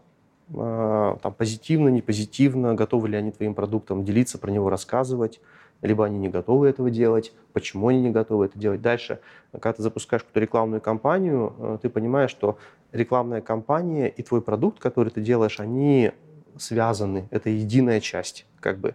Нельзя сказать, что приходите нам смотреть короткие ролики, когда их нет в продукте, этих коротких роликов. Ну, или uh-huh. там они сделаны на десятой вкладке, и никто не понимает, а как их там найти. Поэтому, когда идет рекламная кампания, люди воспринимают, ага, оно там есть, оно решает мою задачу. О, классно, я сегодня вечером включу и буду как бы развлекаться. Да? И когда он приходит в продукт, продукт должен его этим же встречать. Привет, вот здесь ролики, или там, вот здесь видео, здесь почитай статью.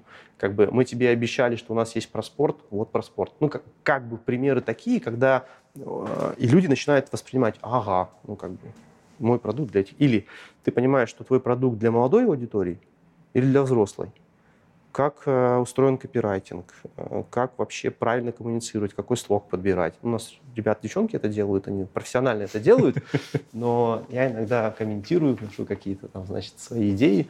Но, в принципе, важно, чтобы продукт это понимал, потому что, опять же, он работает не внутри команды только, он работает как бы вовне. Вот. А про процессы внутренние с разработкой, мне кажется, тоже очень важно, потому что продукт не только как бы идеи генерит, roadmap, ему важна скорость запусков.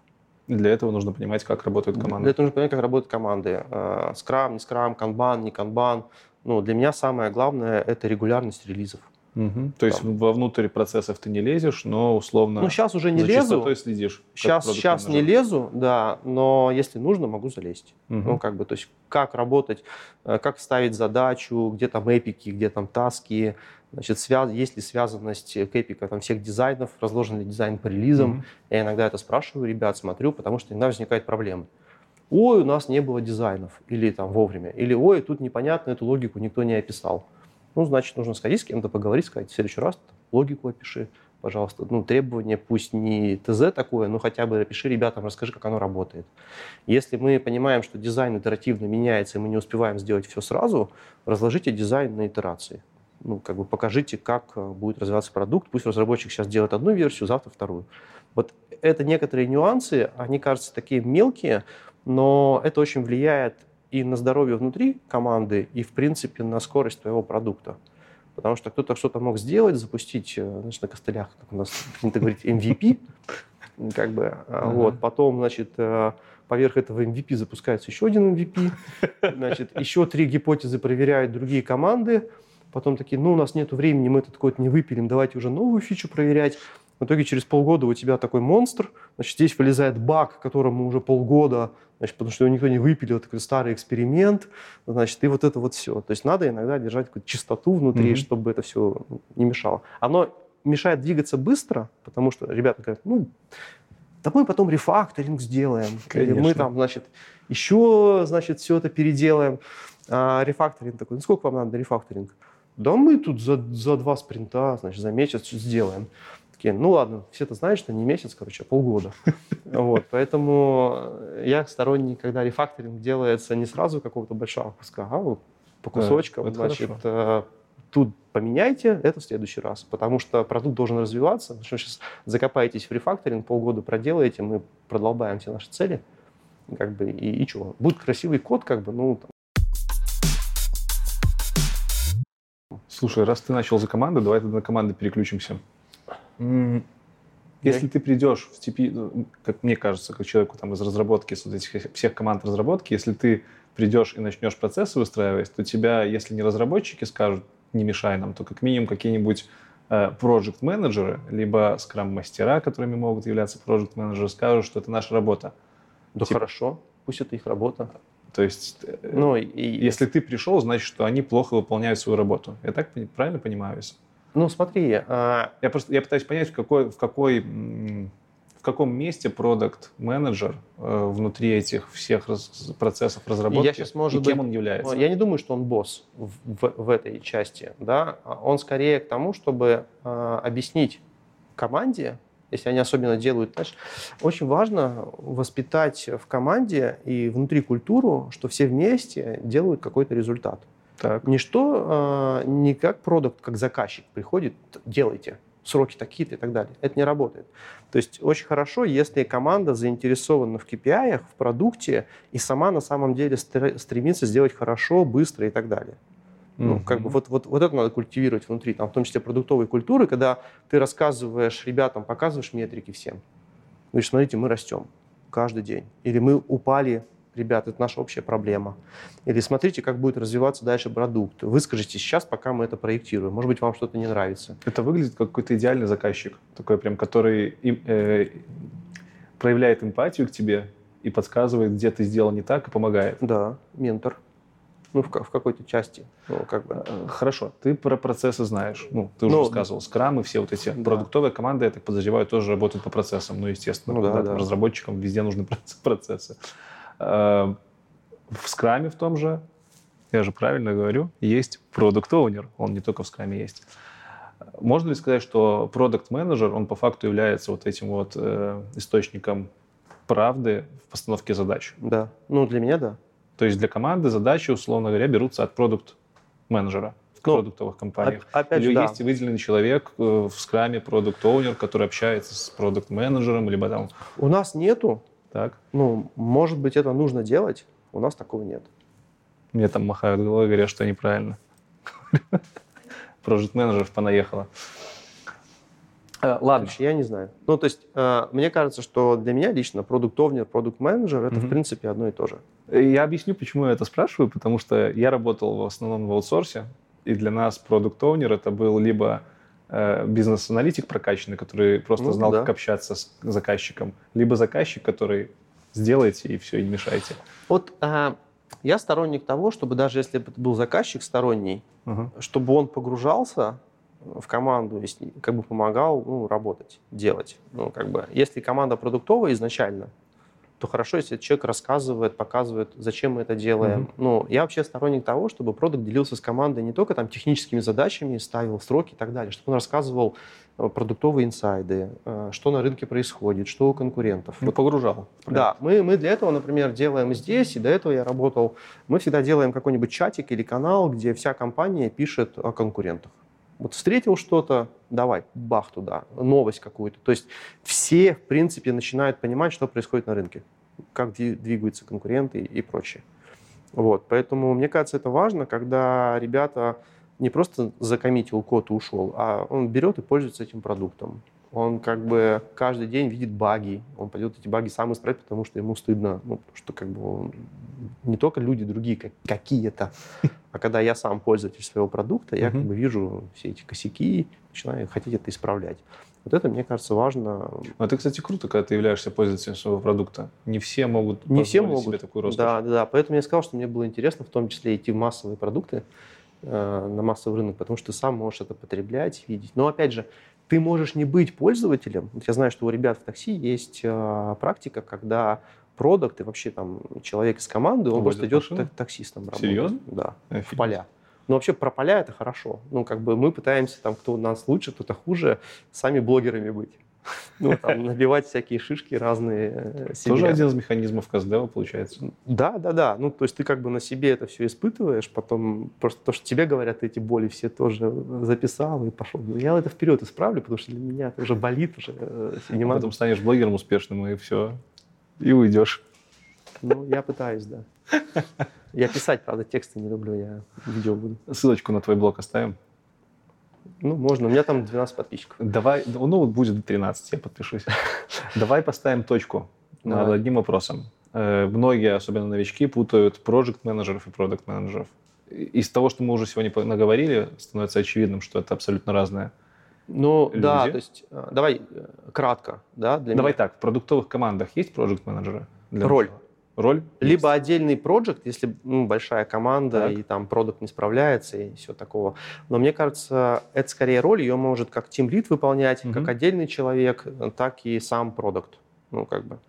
Вот. Потому что мне кажется, что проектовый, проектовый опыт продукту нужен. Ну, что ты понимаешь. Прожектовый опыт продукту нужен. Но да. проект менеджер продуктовым опытом обладать не ему не нужно. Да, да, не обязательно. Вот. А в чем разница? Смотри, для меня лично опять же, может, я не прав, Project а, делает а, какую-то часть, задачу, проект, угу. кусок, там, может быть, продукта, еще чего-то в нужный срок, в нужном объеме, с, с ресурсами, которые у него есть. Угу. Ну, как бы, то есть задача, на самом деле, взять какой-то скоп, там, описанный, не описанный, сам он описывает или нет, его как бы заделиверить вот вовремя, не потратить лишние ресурсы, все риски минимизировать, потому что у нас, например, очень много интеграций разных. И часто нужно знать вообще специфику внутри, как запустить АБ-тест, как синтегрироваться, как склеить там два релиза вместе. Mm-hmm. Ну, технические задачи, но они часто такие проектовые, потому что э, запускается там одновременно 100, 200, 300 разных фич, и нужно, чтобы они друг другу не мешали и так далее. Вот такая. Это больше не то, как выглядит продукт, а как его заделиверить. Сделать вовремя, как надо. Да, вовремя и так далее. Э, принять эксперимент, если эксперимент разъезжается, э, данные не сходятся, понять, что там в аналитике и так далее. Угу. Это у нас. Да? А продукт в этой части, он еще понимает, а какой продукт он строит. То есть его задача, э, там, в том числе там, вовремя в срок понятно, но его задача правильный продукт сделать. Ну, как бы, то есть вот у меня еще есть ассоциация и аналогия с разработчиками. То есть разработчик делает как бы качественный продукт, который ну, как бы технически там, не глючит, работает, он с правильной архитектурой, а продукт делает продукт как бы правильный для потребителя. Mm-hmm. То есть тот, который решает задачу. Потому что часто можно сделать идеальный технический как бы продукт, который вообще не решает никаких задач, и он никому не нужен. Но он сделан идеально. Ну, как бы. А бывает наоборот, э, ты закрываешь потребность, э, делая какой-то продукт, он очень кривой пока еще, потому что ты проверяешь гипотезу, но ты уже понимаешь, что люди этим начинают пользоваться, а технология просто пока не дотягивается. Тебе быстрее нужно расти и значит, развивать его, нежели рефакторинг и качество кода и так далее. Также с проектом. Ну, один как бы делает продукт вовремя, в срок и так далее, а второй... конкретным набором да, ресурсов. Да, а второй скорее думает, а какое следующее свойство делать, в какой последовательности поставить в роудмапе mm-hmm. развитие там, функциональности, потому что вот так он будет там, развиваться, вот так он будет расти, вот здесь новые точки роста, гипотезы и, и так далее и тому подобное. Опять же, зависит от э, э, проектов. У меня в большинстве в практике project и product это всегда одно и то же. Ну, то есть обычно это прям совмещается. Вы когда переводили про- проектная команда на продуктовые, из кого вы про продукт менеджеров растили? А, во-первых, у нас си- сильные ребята проекты, Мгм.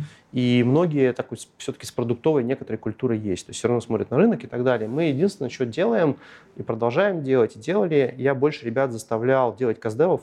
То есть это как бы, ну, у нас, по крайней мере, было не, не принято. Э, Исследования, каздевы, понимание, там, как Ну, когда у тебя блогеры. проектная работа, ну, как бы, а нафига она тебе Ну, нужна? типа да, как бы тебе сказали, что сделать Да. примерно в такой-то срок, все. Вот. Они начали это делать, и мне кажется, довольно успешно. Ну, то есть он прям и загорелись, такие, у, смотри, нам про это говорят, как бы, я же ты тоже про это говорил. Знаешь, так, я говорю, ну ты говорил, но ты-то как бы один, а их говорит тебе 150 человек. Это уже как бы аргумент, это вес.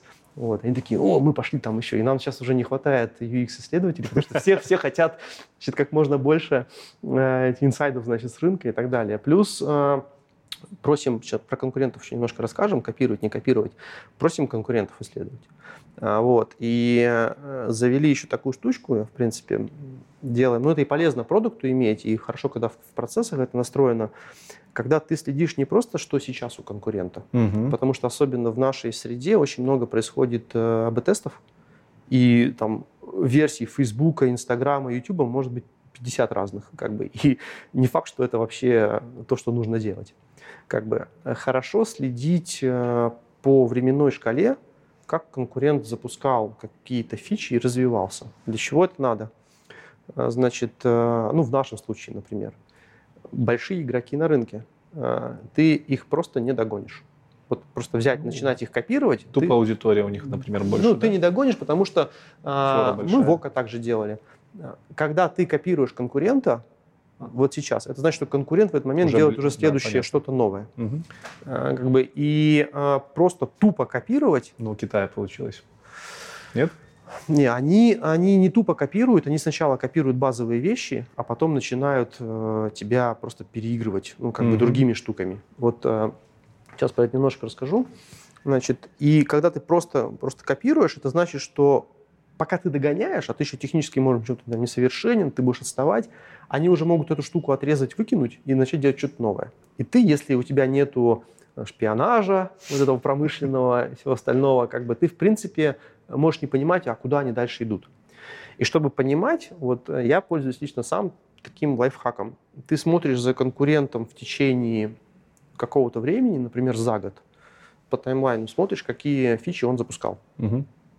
Как бы, и когда ты, ты же сам с опытом построения родмапов, а, значит, какой-то логики вытекающей, а давайте сейчас сделаем вот так, а потом эволюционно доделаем следующее, ты начинаешь как бы считывать некоторый родмап конкурента. То есть на будущее. Начинаешь понимать, как он Да. думает. Да, то Условно. есть ты как бы начинаешь понимать, как он думает, ну, стараться понять. Не всегда это можно понять, как бы, но стараться понять, а как он запускал, а вот чего больше стало, куда это все приводит, к чему. И на самом деле, когда ты сделаешь какие-то базовые вещи, скопируешь, не надо копировать все, не надо копировать 100% функций. Нужно копировать те функции, сейчас я еще расскажу, кстати, пример, э, которые тебе кажутся самыми важными Мгм. вот, вот, которые пользуются там, по принципу Паретта 80% людей. Вот это скопируй, обычно это 2-3 фичи. Как бы дальше тебе как раз нужно угадать, а что же рынок будет делать через год, куда он придет. И вот нужно в этот момент начинать делать те штуки, которые конкурент либо делает уже сейчас, либо ты можешь вообще его даже обогнать. И вот тут надо на повороте обходить. Мгм. Ну, как бы вот я пытаюсь такой как бы версии придерживаться а, всего. А, про, про копирование. Смотри, а, да, нас там обвиняют, и там вообще многие российские компании обвиняют то, что мы там копируем тупо западные компании и так далее. Но они многие вещи уже сделали, они это прошли, и как бы, а рынок очень конкурентный. Мы же не хотим э, потерять долю рынка. Мы хотим на этом рынке остаться, а лучше всего вырасти. Мгм. Ну, то есть у нас рекламный рынок. Вот про конкурентов наших, например, почему у нас там много конкурентов и так далее, это действительно все соцсети и контентные Ну, сервисы. Можно, смотря как на это посмотреть, условно, там вот я с Ютубом очень много работаю, я знаю, что YouTube откровенно забивает на русскоязычный сегмент, им гораздо полезнее и дороже работать с Европой и Америкой. Ну, может в быть. смысле выгоднее. Но у нас И очень с этой точки зрения хочется, чтобы, блин, уже наконец-таки что-то появилось такое прям классное, на нас заточено, YouTube забивает, ну почему бы, например, не Ну вы- да, да, мы, например. мы, про это, мы про это думаем. Но, опять же, если ты не сделал нормальный плеер Мгм. с перемоткой, с паузой и плохую загрузку, э, все остальное можно не делать. Ну, как бы, это базовые вещи. Да, поэтому мы сейчас как бы делаем такие штуки, а дальше мы, вот, вот пример, мы исследовали конкурента, который очень быстро растет. Так. И мы понимаем, что в этом сегменте у нас тоже есть шанс. Ну, потому что аудитория большая, востребованность есть, и мы решили, что нам тоже нужно сделать э, похожие функции, в том числе, например, мобильный редактор. Угу. Но прежде чем этот мобильный редактор как бы делать и строить по нему roadmap... Редактор видео. Видеоредактор, да. да. А, мы очень много поговорили с блогерами, которые уже загружают видео конкуренту. Угу. Как они это делают, как они монтируют, э, где они создают, какими функциями они пользуются. Как бы э, выяснили, что пользуются двумя-тремя штуками, и обычно загружают уже готовое видео, к примеру. Ну или там им не хватает очень сильно монтажа, поэтому они идут в другие приложения и монтируют. Как бы. И э, значит, потом мы посмотрели на контент, который люди потребляют в ленте. Просто проанализировали контент, ну, там взяли, не знаю, тысячу сэмплов, и проанализировали их на наличие фичей из редактора, которые люди здесь применили. Ну, просто количественно по выборке. И поняли, что применяют те фичи, которые есть в редакторе, ну, там 2, 3, 4 тоже. Ну, ну, я тут как технарь сразу спрошу, не маленькая ли это выборка, условно, когда у тебя миллион пользователей, а вы берете выборку из тысячи? Ну, в принципе, типа там, статистически, ну... ну... Может, не, мы и больше можем взять. Ну, ты просто примерно делаешь некоторый там предварительный анализ, видно. Ну, это можно блогеров спросить, okay. это, это видно. Как бы, ну, к примеру, э, там, в ТикТоке люди загружают и добавляют музыку. Ну, потому что музыка есть в базе, значит, видос готовый, ну, сверху музыку ляпают, все красиво, классно, с музыкой смотрят видео, к примеру, да. А, как бы. И мы, анализируя вот э, функции разные, мы просто выбрали у себя в родмапе то, что нам точно нужно, то, что мы как бы, вот, точно должны сделать, потому что этим пользуются все, угу. там 80-100%. А дальше мы начали смотреть, а чего им не хватает. Потому что они жалуются, тут неудобно, тут неудобно. И мы пытаемся сейчас построить как бы дорожную карту вот нашего там редактора, а, добавляя те штуки, которых не хватает у конкурентов, или им приходится идти в другое приложение, чтобы эти вещи там делать. Ну, то есть мы пытаемся просто вот э, быстрее здесь как побежать, сделать другую штуку. Получится, нет, не знаю, но э, подход примерно такой. То есть ты не все базово копируешь, а Понятно. ты смотришь, что работает. Раз про копирование заговорили, тут хорошо вопрос ляжет про замах Яндекс.Дзена охватить очень-очень много областей. Да. Условно говоря, это за то, то, за что его частенько похейчивают. Ругают. Условно говоря, YouTube занимается видосом, TikTok короткими видосами, там Хабр статьями, а Яндекс.Дзен занимается всем. Как ты думаешь, успеваете вы угнаться за всеми зайцами? И если а... да, то почему? Как? Как объяснить людям, что это норма и зачем вы вообще это делаете? Почему такой большой охват медиа? Угу. Ну, смотри, а, что мы знаем из своей аудитории и, в принципе, с рынка блогеров. Угу. Как бы, с одной стороны, э, у нас очень хороший, ну, я считаю, что самый сильный продукт текстовый. Ну, с него ну, вы начинали, собственно. Да, с него начинали, он сейчас работает, там, приносит э, основную там, выручку. Рекомендации. Рекомендации текстового контента, а текстовый контент, э, статьи, там, материалы, посты, которые люди тут же на платформе пишут. Вот. И эта штука, она имеет потенциал. Угу. Ну, то есть, э, особенно там, для молодой аудитории, а, люди не очень любят длинные тексты читать. Логично. То есть, как бы у нас есть свой сегмент, вот в этом сегменте мы уже довольно плотно все заняли. Ну, хорошо, почему? Окей, я понимаю, почему ты клонишь. Да, и дальше, как бы, опять же, некоторая там гипотеза роста и так mm далее. И мы когда спрашиваем, говорят, знаете, э, я вот тут читаю, а смотреть я хожу как бы вот туда. А мы знаем, что у нас, например, в поиске, в Яндекс поиске, люди многие находят видео и смотрят его как бы у нас, те, кто находит его uh-huh. в поиске, если оно у нас есть. Вот. И сразу возникает вопрос, а зачем людям уходить куда-то еще, если они могут тут же это посмотреть? То есть, получается, глобально задача дать человеку все, что ему необходимо на одном, в одном ну, месте? По сути, да. Сейчас же вообще весь контент, а, он уходит в такие замкнутые экосистемы. То есть э, в YouTube ищут в YouTube. Многие. Ну, да, да. ВКонтакте ищут ВКонтакте, в Инстаграме ищут в Инстаграме. Ну, как бы у нас тоже. И сейчас в ленте потребляют и ищут в Яндекс Поиске. Мгм. Ну, как бы, то есть э, системы становятся такие, как бы замкнутые. И очень много контента, его даже нормально им поделиться нельзя без watermark, без ссылки, чтобы Мгм. посмотреть его ну, в том продукте, откуда его там пошарили. Как бы, поэтому нам очень важно, чтобы у нас были там, важные фо- форматы, те, которые люди потребляют. Поэтому мы сейчас ну, фокусируемся вот на текстах, на видео. Видео хорошо себя показывает, ну, то есть гипотеза сработала. Есть мы думали, там, пойдет, не пойдет, она идет. Ну, то есть видео растет, люди его смотрят, видео становится больше. Как бы дальше возникает э, вопрос, а сколько контента надо, чтобы и блогеры могли себя там обеспечить, и продукт рос. Потому что с ростом аудитории э, нужно больше контента. Ну, то есть чем больше людей, тем больше потребностей, интересов разных, и нужно, чтобы было разнообразие контента. Соответственно, мы как платформа должны обеспечить это разнообразие. Поэтому мы создаем инструменты внутри, чтобы людям было выгодно этот контент э, публиковать. Ну, То есть мы на самом деле здесь, э, ну и так рынок устроен. Там рекламный, борьба за время, рекламу. Ты смотришь, что все примерно то же самое и делают. То есть тот же YouTube, вот ты говоришь, э, он только про видео. Ну, Да, main Но- продукт видео. но пытаются запустить и запускают Шорцы. шорцы, шорцы, значит, у них есть посты, Давно были, но ну, как-то работают, есть, да. как-то. До текстов пока не добрались, но у них есть там музыка и так далее. То есть они тоже пытаются... Не, я понимаю, что м, у всех так, ну, там, м, как бы, да, но э, все пытаются на самом деле дать альтернативы Да, какие-то. Смотри, у всех этих платформ, э, YouTube, Instagram, Twitter, TikTok, есть какой-то превалирующий формат. Да. А, Ну, есть какие-то второстепенные, их может быть много.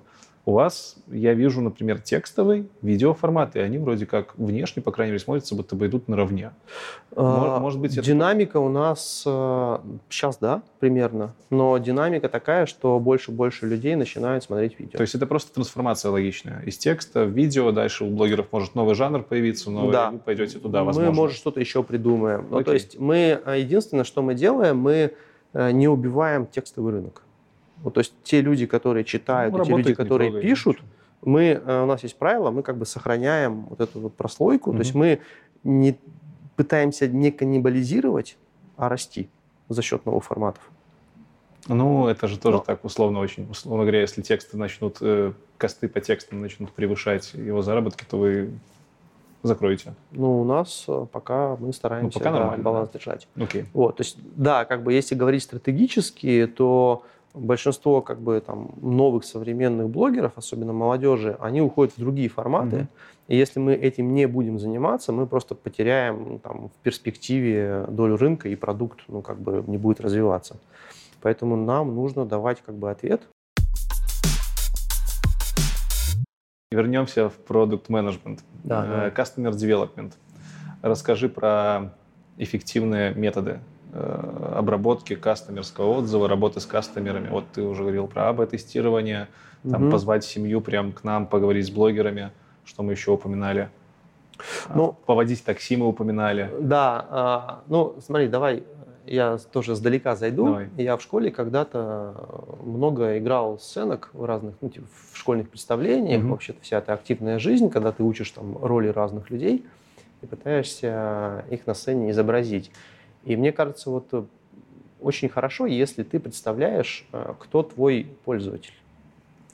Как бы, а еще хорошо, если ты в какой-то момент одеваешь э, на себя шапку этого пользователя Мгм. и э, пытаешься представить его там день из жизни, как он себя ведет. э, Это может делать наблюдение, может дневниковые исследования делать. Но как бы ты начинаешь понимать, а кто твоя аудитория. Вот пример ОККО с семьей, это просто был сегмент основной, Так. поэтому мы как бы его изучали. Мы э, понимаем, с каких они регионов, как они живут, как ведет себя молодежь, какой у них там заработок.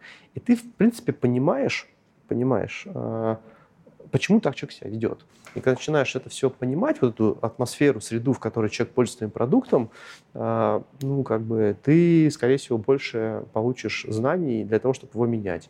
Или там а кто же у нас в течение дня очень много днем читает статьи? А дальше у нас есть э, сегме- ну, ребята, которые проводят как раз UX-исследования. Мы набираем смотрим по аудитории срезы, набираем качественные исследования и сидим с ними просто общаемся. Mm, понятно. То есть это как бы интервью, это возможность там, найти какие-то инсайды, обратную связь про твой продукт, или вообще пытаемся понять, а как люди себя ведут. Это те, кто пользуется. То есть прямо с ними непосредственно работа ведется? Да, да. Вот интервью у нас часто, я тут недавно смотрел видео, записывали ребята, ну, они сидят целый день, там с ними общаются, угу. потом выводы делают, значит, тебе присылают какую-то выборку. Ну, там довольно плотные, хорошие исследования, как люди себя вообще, в принципе, ведут. Сейчас расскажу. Так. Дальше, когда ты с ними поработал, это такое качественное исследование, глубокое. А, ты видишь некоторые вещи, которые надо бы проверить. Угу. Насколько они вообще репрезентативны. И ты формируешь, ну, мы делаем опросники, ты формируешь как бы некоторые опросы и проверяешь количественно.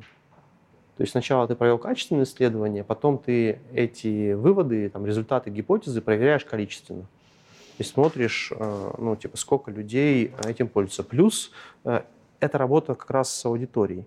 Плюс в аналитикой данными внутри продукта можно некоторые гипотезы проверить, подтвердить, работают, нет и так далее. Как, как, у меня всегда был вопрос, как тут бороться с искажением данных? Условно, вот там, я на примере YouTube буду все приводить, потому так. что с YouTube работаю. Присылает мне YouTube какой-нибудь опросник по качеству какого-то нового сервиса.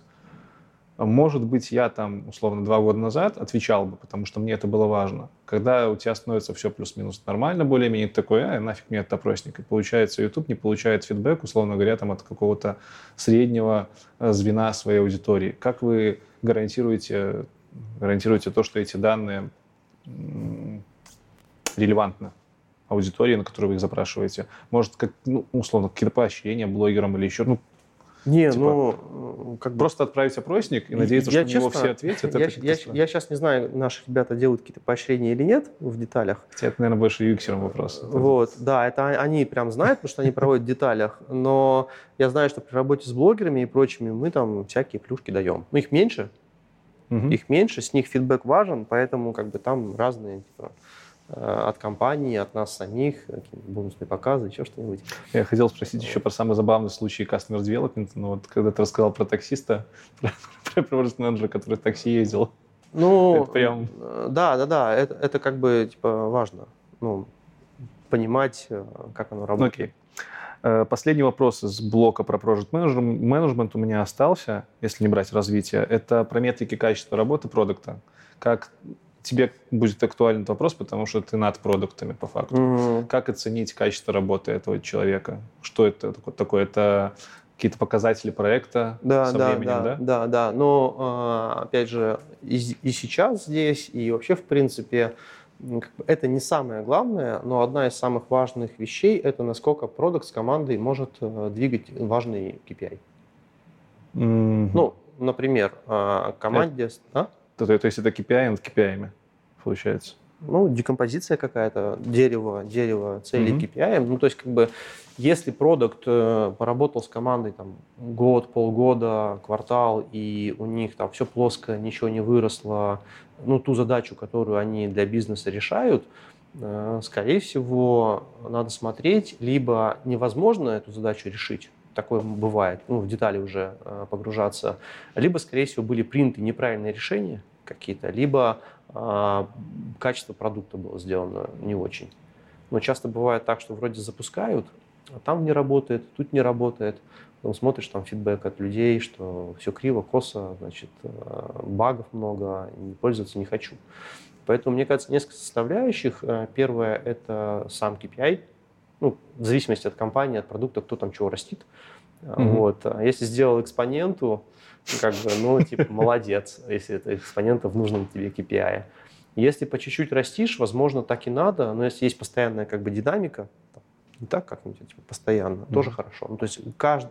Еще э, для меня важно количество за период времени, сколько было реализовано и проверено каких-то фич, гипотез и так mm-hmm. далее. То есть если ты полгода делал, только потом у тебя один запуск, который, например, ничего не дал, или ты очень поздно научился, тоже не очень хорошо. Поэтому умение декомпозировать свой продукт и roadmap на какую-то эволюцию и последовательно смотреть, проверять, а, это тоже важно. Вот. Ну, а так обычно фидбэки, с людьми разговариваешь. Блин, кажется... высокорисковая профессия получается. Словно нанял человека, только через полгода понял вообще, валит, не валит. Да не, можно, можно раньше. Ну, давай так, за три месяца, скорее всего, ничего не поймешь. Угу. Ну, то есть, по- потому что Человек приходит, он э, пока адаптируется к команде, пока он погрузится в какую-то специфику предметной области, если он там не суперспециалист в этой э, части, а пока, значит, придумывают этот roadmap, метрики, пока их реализуют. Ну, я не знаю, на самом деле, а, компаний, которые бы там за месяц придумали, сделали, проверили и все. Ну, то есть обычно это все равно несколько месяцев. Ну, текущие Даже процессы, стартапы, понятно, там полгода, там год, а, чтобы ты понял, оно вообще туда, не туда, летит, не летит. Вот, поэтому как бы у нас э, ежеквартальный ревью с ребятами. Mm-hmm. Ну, то есть мы каждый квартал делимся обратной связью, руководитель дает обратную связь, как он видит, что происходит э, в командах. Ну и люди дают обратную связь, э, там можно смежников попросить, значит, что ты думаешь вообще по поводу работы в команде там, того или иного человека. Собирается обратная связь, смотришь результаты там, запусков, э, продвижения продукта и принимаешь выводы.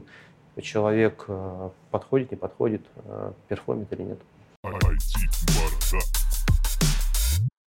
Развитие. Угу. Прежде чем поговорить про развитие, расскажи про уровни градации продукт-менеджеров. Ну, я выделяю три. Uh-huh. Джун, совсем стажер, младший продукт, э, middle, средний уровень и ведущий.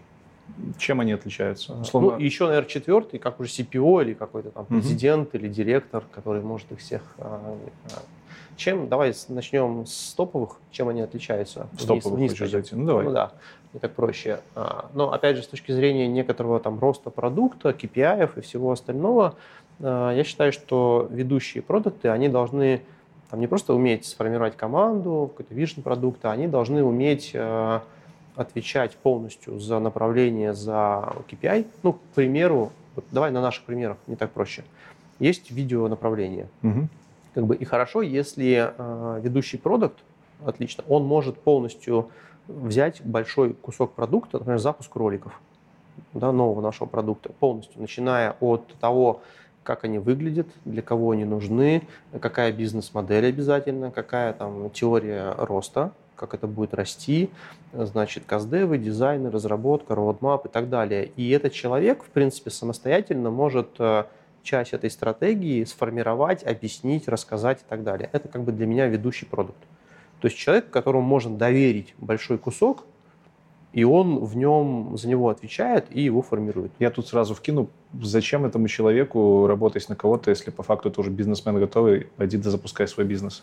Ну, не все умеют э, запускать свои бизнесы, не все хотят запускать свои бизнесы. Ну, Подожди, есть... ну ты же этим занимаешься, что запускаешь, ну, условно говоря, кусочек бизнеса внутри компании. Да, но при этом в большой компании, например, как у нас, у тебя есть вся инфраструктура, mm, тебе okay. не нужно заниматься многими вещами, ты думаешь про продукт, mm-hmm. а там технологически, например, ты вещи просто заимствуешь, ты на основе уже как бы инфраструктуры строишь продукт. Okay. Как бы, ну, проще. Многие, мне кажется, mm-hmm. ведущие продукты и организуют свои бизнесы ну, это как следующая ступень стартапы прокачки. и так далее, да, это там куда расти, кому как интересней.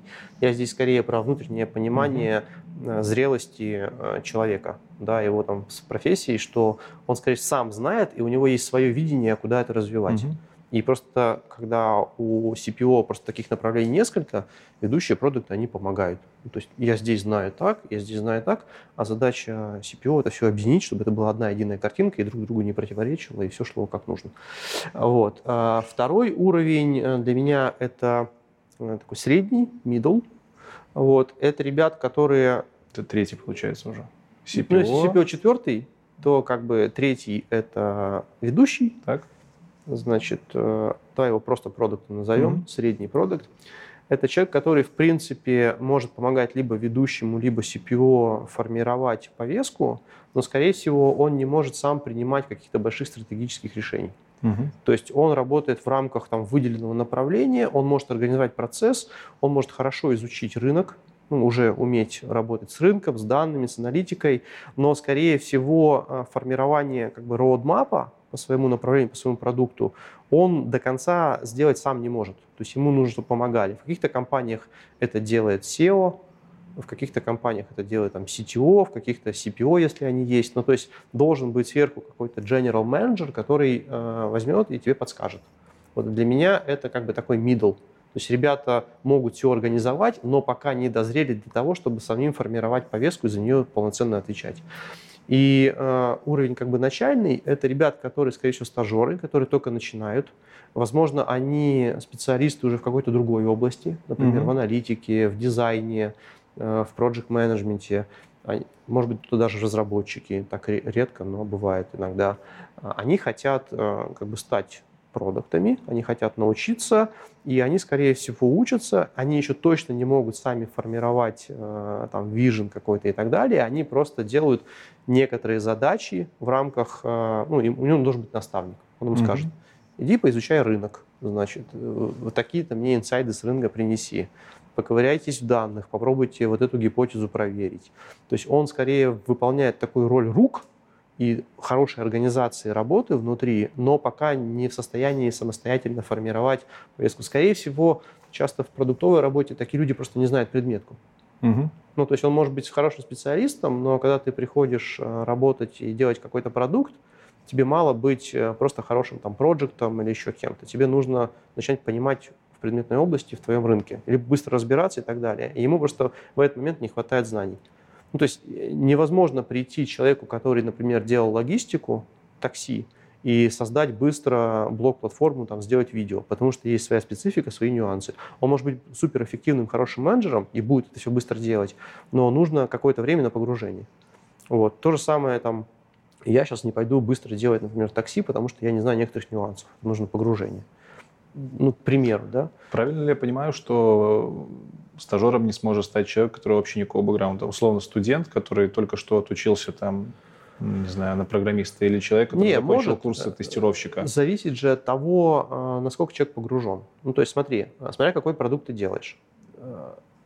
Мы делаем таких конкурентов социальным сетям и блок-платформам. Многие люди просто каждый день этим пользуются.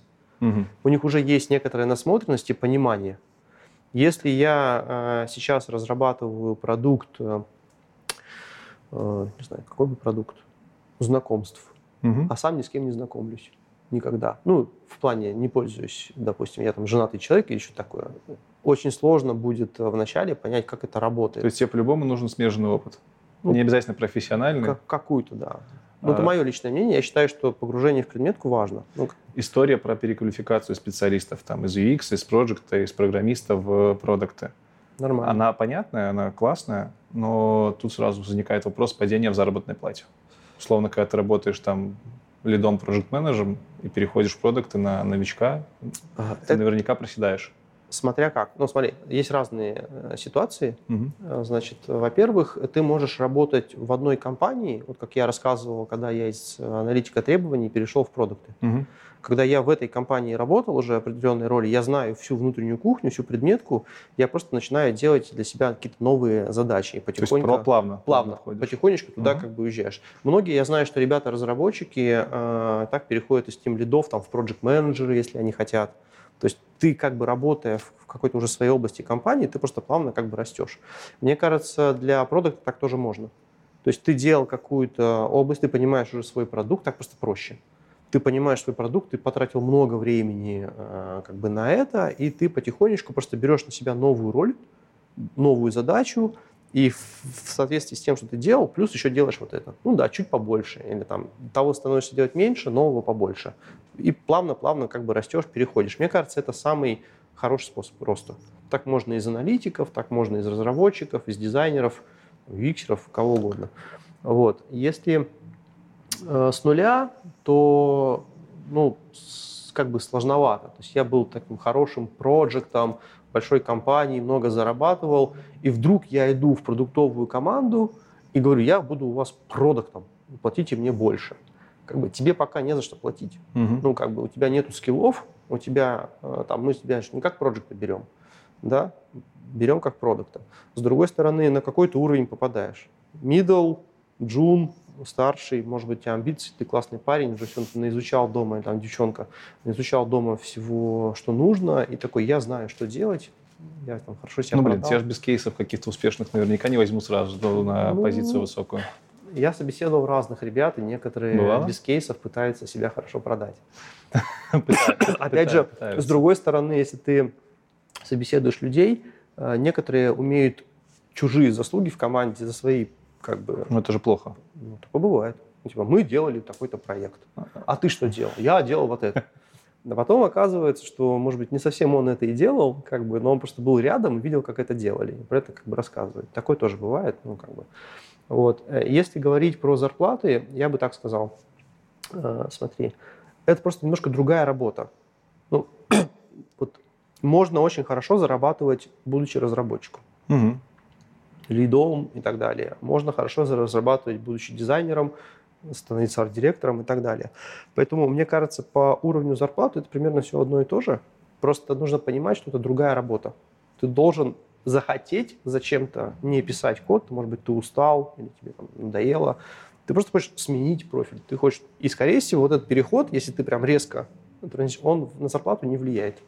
То есть это примерно те же самые вилки, там плюс-минус, которые есть у разработчиков, ну, по крайней мере, по нашему опыту. У меня были примеры, когда разработчики получали сильно больше продуктов на примерно одном и том же уровне. Ну, типа ну, middle, middle. Примерно, да. Senior, senior. Бы. То есть, типа, иногда разработчики стоят дорого, потому что их на рынке, например, совсем мало, тебе нужна узкая специализация, угу. ты за это платишь. Ну, а в общей массе, если брать, условно? В общей массе, там, я бы сказал, плюс-минус плюс одинаково. одинаково. Еще зависит от компании. Часто есть некоторые компании и продукты, которые продукт продают. Например, мобильное приложение, которое стоит определенных денег или фичу в этом продукте, или еще что-то. И э, там у нас чуть по-другому, но похоже. И когда есть KPI, который стоит продукт как продажнику, и ты должен этот KPI выполнить. Если ты его перевыполнил, тебе бонус. Если ты его там недовыполнил, может быть какой-то минус или еще что-то. Угу. То есть в этом случае э, зарплата, скорее даже не зарплата, а вознаграждение, оно может зависеть от того, как много полезного продукт конкретно сделал для компании, для бизнеса. Ну, то есть э, это, в принципе, премиальная система везде применима, не только для продуктов. А, история с прямо прямой зависимостью твоей заработной платы, даже не, это не заработная плата, твой доход напрямую зависит от успешности продукта. Грубо говоря, ты там имеешь, не знаю, какое-то количество акций, либо имеешь какой-то конкретный процент с э, ревенью. Да, да, да. Это, это тоже это, популярная это, схема. Это вполне нормальная схема. Ну, то есть особенно там, в стартапах и там, в нашей культуре, когда есть опционы или mm-hmm. есть какие-то акции, тебе выдают, и чем больше ты быстрее делаешь, тем больше ты потом получаешь. Э, ну, ты, ты, кстати, говорил, что это не только для продуктов актуально.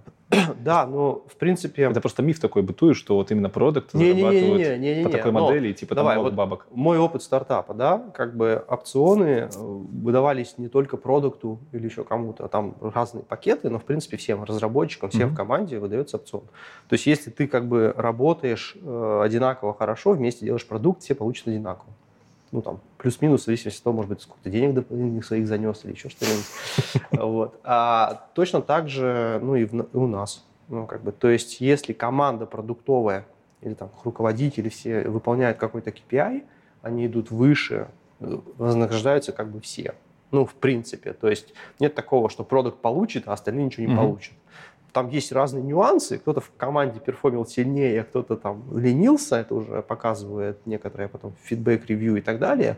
Потому что ну, кто-то, может быть, э, все на него жалуются, что он только мешал, за что ему премию платить. Такое тоже бывает. Но, в принципе, я считаю, что э, как бы продукты больше не получают, чем другие. Они, скорее, просто делают другую работу. Им это нравится. Типа классно, когда ты делаешь... Э, там не маленькую запчасть, а думаешь про все. Тебе просто это должно как бы переть. Тебе, тебе блин, меня прет. Я, я хочу я хочу создать продукт, конкуренты, чтобы всех порвать. Или вот. Я еще очень люблю, не всегда должен быть враг, которого надо мочить. Вот. То есть если у тебя в голове нет врага, которого ты мочишь, э, ну, плохая мотивация. Блин, перегореть, мне кажется, очень легко.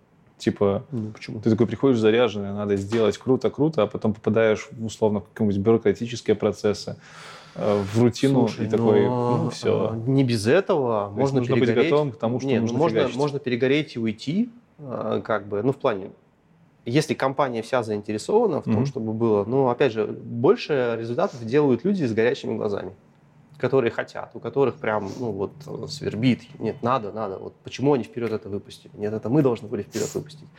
Давайте, а почему они сделали лучше? Нет, давайте мы на следующем повороте их обойдем, сделаем лучше. Ну, то есть, как бы ты постоянно должен такой быть заряжен, тебе хочется, во-первых, пользоваться, ну или там не обязательно пользоваться, но делать хорошо.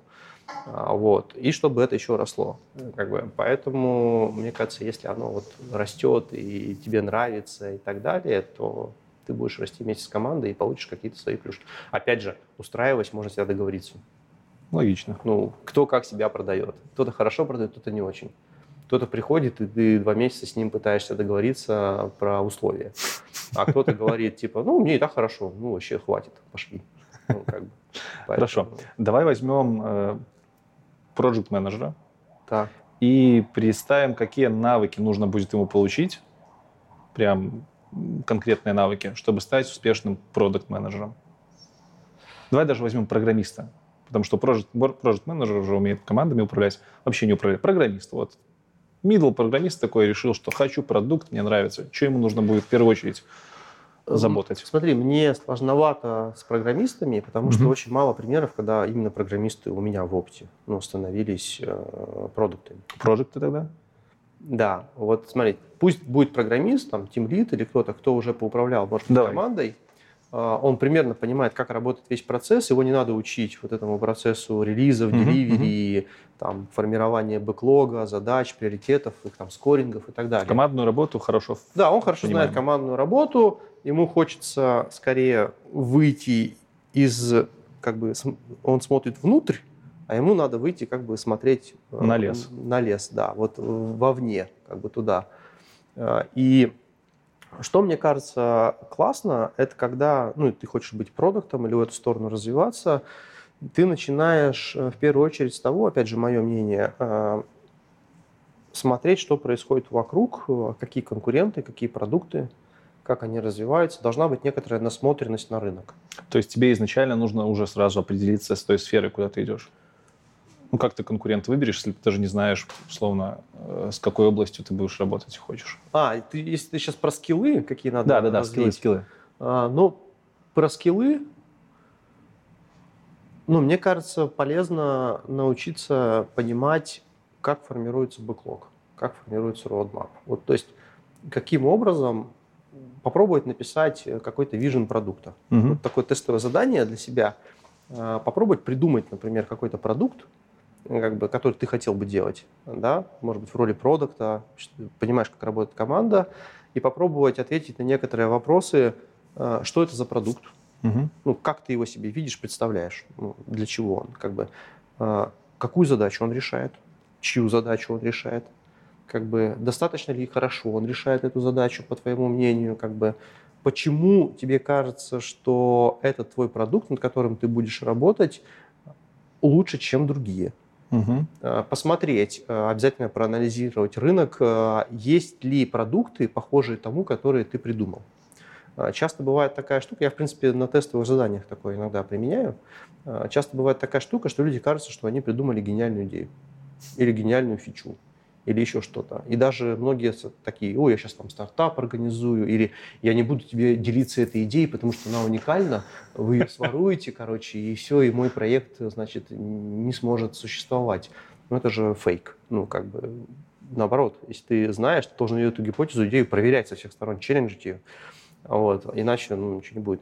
Поэтому, если ты как бы описываешь некоторое поведение того, какой продукт ты делаешь, отвечаешь на вопросы, а, возникают такие штуки, а как это проверять? Угу. Вот ты придумал продукт, а кто конкуренты? Так, значит, тебе нужно идти в поисковик, значит, искать какие-то похожие продукты, э, смотреть, если делаешь мобильное приложение App Store, Google Play, mm значит, может быть, пойти на Angel List или какой-нибудь Product Hunt, обязательно посмотреть, а что там по этому да. поводу делают. Свод-анализ, это вот. Свод-анализ какой-то. То есть это просто у тебя возникает куча как бы задач, которых тебе нужно сделать, чтобы ответить на свои же вопросы. Ну, как бы. И ты такой, когда начинаешь это все изучать, ты понимаешь, что я что-то придумал-то не уникальное. А, да это уже есть. А это, оказывается, делали и провалились. Там, а почему они провалились, почему они там у них не выросло. Так, а что, а вот у этих есть вот такая штука, я про это не подумал. Mm-hmm. Ну, как бы, а может быть, оно работает? А почему оно работает? Опять же, динамику этого рынка посмотреть, конкурентам, может быть, они уже закрываются, и по э, какому-нибудь АПАне видно, что у них там, mm-hmm. значит, а другие, наоборот. Ну, то есть на- начать отвечать на свой продукт, который ты придумал, или тебя взяли на работу продуктов, но ты не понимаешь. Ты просто идешь по этому чек-листу, как бы это все проверяешь. Потом начинается, так, аналитику рынка мы сделали, примерно понимание есть. Значит, если есть какая-то там данные в аналитике, давайте их поковыряем, может быть, есть инсайды, может быть, кто-то делился, может быть, в принципе, есть у тебя внутри знания, там, в базе поковырялся, нашел какие-то штуки, ну, не знаю. Вот. А, треть, ну, это такая же аналитика, рынок. Вот. Ну и потом, в принципе, мне кажется, ну и все. Вот это вот всего будет достаточно для того, чтобы уже прийти на собес на начинающего продукта и вот рассказать про то, что ты проделал такую работу? Ну, мне кажется, да. Ну, ты проделал, ты аналитику провел, конкурентов изучил. Ну, как бы ты веришь в свой вижен, может быть, ты какие-то макапы нарисовал. Что ну, бы ты еще на собесе поспрашивал начинающего продукта? Ну, я обычно спрашиваю, как бы, я спрашиваю обычно про опыт, ну, он кейсы. начинающий. Про... А, как бы у него кейсов, вот он абстрактный кейс себе а, придумал. А, начинающий очень просто, вот то, что я тебе и рассказываю. Как mm-hmm. бы ты начал э, анализ, не знаю, вот ты придумал какой-то продукт, или я тебе хочу дать какую-то предметную область, или какую-то область, которой ты будешь продуктом. Что ты будешь делать? Расскажи. Или прям смотришь рассуждение человека. Да, я смотрю только всегда рассуждение. Ну, то есть, что ты будешь делать? Вот представь, что э, у нас есть команда, э, как бы у нас есть цели, мы хотим, там, не знаю, что-то вырастить, mm-hmm. DAO подрастить, время, новый продукт запустить. Вот ты э, приходишь ко мне, представь, что я буду тебе помогать, там, но что ты будешь делать? Как будет устроена твоя как бы, работа? С чего ты начнешь? И если человек начинает мне рассказывать, что он процессы будет, значит, в команде подкручивать, я сразу понимаю, что это не, не то, что мне нужно. Если человек начинает про то, что да, я там рынок, значит, буду изучать, или я буду в предметку, или я попробую сделать так, что я найду ключевых персон и буду с ними общаться, чтобы понять, как этот продукт работает. Да, ну как, то есть э, часто бывает, когда приходят как раз ребята с проектовым опытом и прочим, они начинают рассказывать, там, что ты сделал, или там, чего ты добился, ну ты хочешь продуктом быть, или там, ты уже немножко поработал продуктом. Они тебе рассказывают, ну, я, знаете, оптимизировал процессы, мы релизы стали в два раза чаще выпускать это хорошо, супер, как бы. Там. Или я, а, значит, настроил процессы так, что у меня всегда документация была там вовремя, mm-hmm. значит, дизайны все вовремя, все. Отлично. Как бы, а продукт-то, что с ним? Он вырос, он не вырос, как бы и так далее. Если человек говорит, ну, там, ничего не выросло, ничего не сделали. Ну, как бы, почему? И тут тоже интересно понять... И тут за ним приезжают. Не-не, просто, да. Интересно понять э, на самом деле причины еще, почему человек там чего-то не добился или не сделал, как он видит. Вот. Для меня это важно. Ну, то есть, мне кажется, у него всегда должен быть такой четкий вижен, что он делает, зачем он это делает, для кого он это делает. Как бы, да, его можно челленджить, задать вопросы, но, в принципе, это общая схема без разницы, ты э, маленький, средненький или уже большой. Просто у большого должен быть багаж опыта. То есть он должен тебе на кейсах рассказывать, на конкретных, э, что он сделал. То есть, э, получается, на собесе, по факту, на продукта ты кейсы в основном рассказываешь. Спрашиваешь про кейсы. Да. Э, реальные, либо там начинающие, да. какие-то абстрактные. Как человек... Звучит так, будто бы пипец, как просто туда зайти тогда. Ну... Мало вакансий или, ну, типа, вот сейчас чел, челы посмотрят, люди посмотрят наше интервью, и да, такие, приходите, все. Идем в Яндекс на junior продуктов, знаем, не, как э, отвечать смотри, Виталику, все, пройдем. Да, э, я рассказываю как бы про себя, но э, это первое впечатление. Угу.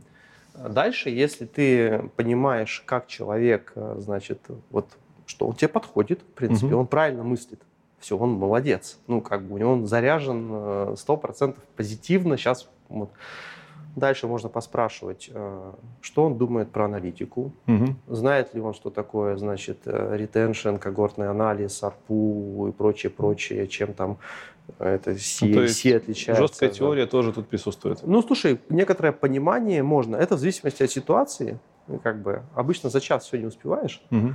Вот. Э, но понимание того, как работает, ну, если джун совсем, можно не спрашивать. Ну, как бы, или там базовые, знаешь, прошел какой-нибудь курс, угу. базовые штуки начитался, понимает, ну, молодец.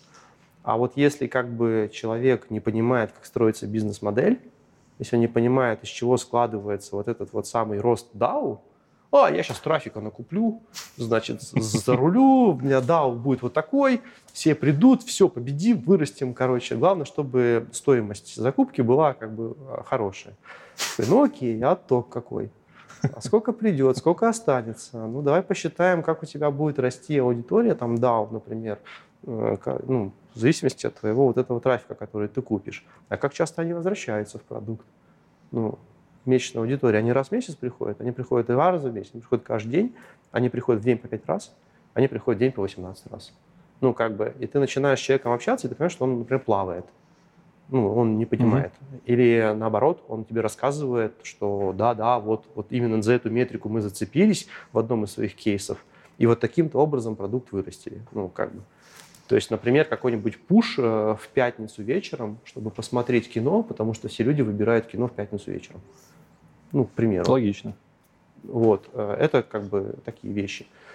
Э, дальше, если здесь все хорошо, в аналитике хорошо, дизайн обычно я не спрашиваю очень сложно. Ну, ты в тестовом задании можешь попросить, типа, макап какой-нибудь нарисуй, как ты это видишь вообще. Там можно посмотреть, а так обычно нет. Вот. Ну, какие-то проджектовые штуки. И часто вопросы там, про АБ-тесты. Угу. Зачем АБ-тестирование? Как его проводить? Customer development, собственно. Ну, customer development. Ну, да, ну, скорее техническое АБ-тестирование. Угу. То есть там ты запускаешь продукт, у тебя есть там несколько угу. версий, okay. ты смотришь, вот у тебя два эксперимента, есть какие-то показатели, почему ты считаешь, что вот этот лучше, чем предыдущий, как ты будешь принимать решения, на что ты будешь обращать внимание, что делать, если у тебя эксперимент расходится и так далее, и, и тому подобное. Ну, как бы, то есть это уже какие-то мелкие детали, чтобы ты просто понимал, насколько тебе дальше с человеком комфортно будет работать и насколько он э, подготовлен к этой работе. Где его нужно будет учить, а где его учить не нужно. И, как правило, если учить не нужно, он уже примерно все знает, хорошо. Угу. Он на другом может сосредоточиться. Если его нужно здесь учить, значит, ты какое-то время будешь тратить на то, чтобы его здесь подтянуть. От этого в том числе зависит офер. Ну, то есть, как бы, э, если человек в этой области нужный тебе все понимает, знает, как бы, а еще может все, все технически сделать как нужно, офер может быть больше. Если его нужно будет еще учить, тратить на него кучу времени, это офер может быть Английский меньше. язык нужен конкретно у вас? У нас нет. А, окей, это так, популярный вопрос, нужен ли английский язык, ну, чтобы а, смотри, а, мы тут даже пытались и пробуем, а, когда на рынке не хватает продуктов, идем в соседние страны, угу. по крайней мере, русскоговорящие, и с ребятами общаемся. Okay. Ну, когда нужна какая-то узкая экспертиза определенная, поэтому в этом плане у нас э, двери открыты, но если человек знает только английский или там очень плохо говорит по-русски, то ему сложно будет в нашем случае всякие задачи ставить ребятам и объяснять. Вот. Я обычно еще про курсы спрашиваю, но в сегодняшнем интервью это, наверное, будет немножко не э, в тему, поскольку у Яндекса есть свои школы, да? Да. Поэтому про твое отношение субъективное о курсах мы поговорим, может быть, за кулисами. Угу. Но хотелось бы все равно знать, как можно учиться, и, может быть, какие-то книги, либо еще что-то, если не брать курсы популярные, откуда брать вот эту вот теоретическую информацию? Давай, опять же, я расскажу про себя, про своих ребят. Угу. Я такой, если сказать англицизмом, self-made. То есть... Сам себя построил. Да, я очень много... Э, ну, во-первых, я считаю, что очень важно это именно делать на работе. То есть самая лучшая учеба – это твой проект, твой продукт. Набивай шишки, экспериментируй, пробуй как бы, и так далее. А, Еще у меня был раньше такой опыт, я его сейчас тоже придерживаюсь, но уже в меньшей степени. Это когда ты читаешь какую-то книжку, методичку или какой-то курс проходишь, пытайся максимально в течение месяца-двух это применить. Угу. Чтобы это не вылетело из головы, чтобы это было свежим, чтобы ты попробовал сразу, работает или не работает. Часто приходилось команду уговаривать, типа, давай, давай такую штуку сделаем, а давай процесс поменяем. Ну, потому что на самом деле э, э, ты видишь, как это работает или не работает. Потому что прочитать теорию, ну, как бы теории. Вот. А на практике важно. А, из книжек э, я читаю много очень. Иногда, и у меня плохая память на название. Угу. Вот. Из последнего, ну, даже не так, не из последнего, давай несколько классики, что мне лично вот запало, давай. и что я, значит, люблю, и иногда даже перечитываю, от, открываю. Ну, во-первых, это старая древняя Lean Startup все про нее да. говорят. Это просто как раз про то, как в agile, как в быстрых разработках тестировать гипотезы, быстро, значит, запускать и не тратить на это кучу ресурсов. Блин, ну там книжка вот такая, насколько я помню. Ну, она толстая. Но я ее читал. А потом я стал больше ездить на машине, чтобы стоять в пробках, я слушал. Ну, норм. А вот, а, ну, там есть какая-то практика выделения лучших моментов, их можно пересматривать потом. А, Значит, поэтому она, ну, прям для меня классика. Я, по-моему, раза два или три ее перечитывал, переслушивал. То есть для меня это прям топ. Вот. э, Недавно читал там от нуля к единице. Ну, могу посоветовать, да, почитать. Но, наверное, это не супер-мега-библиотека, энциклопедия, где всех знаний. Вот. Мне очень нравится позиционирование «Битва за умы». Я не помню автора.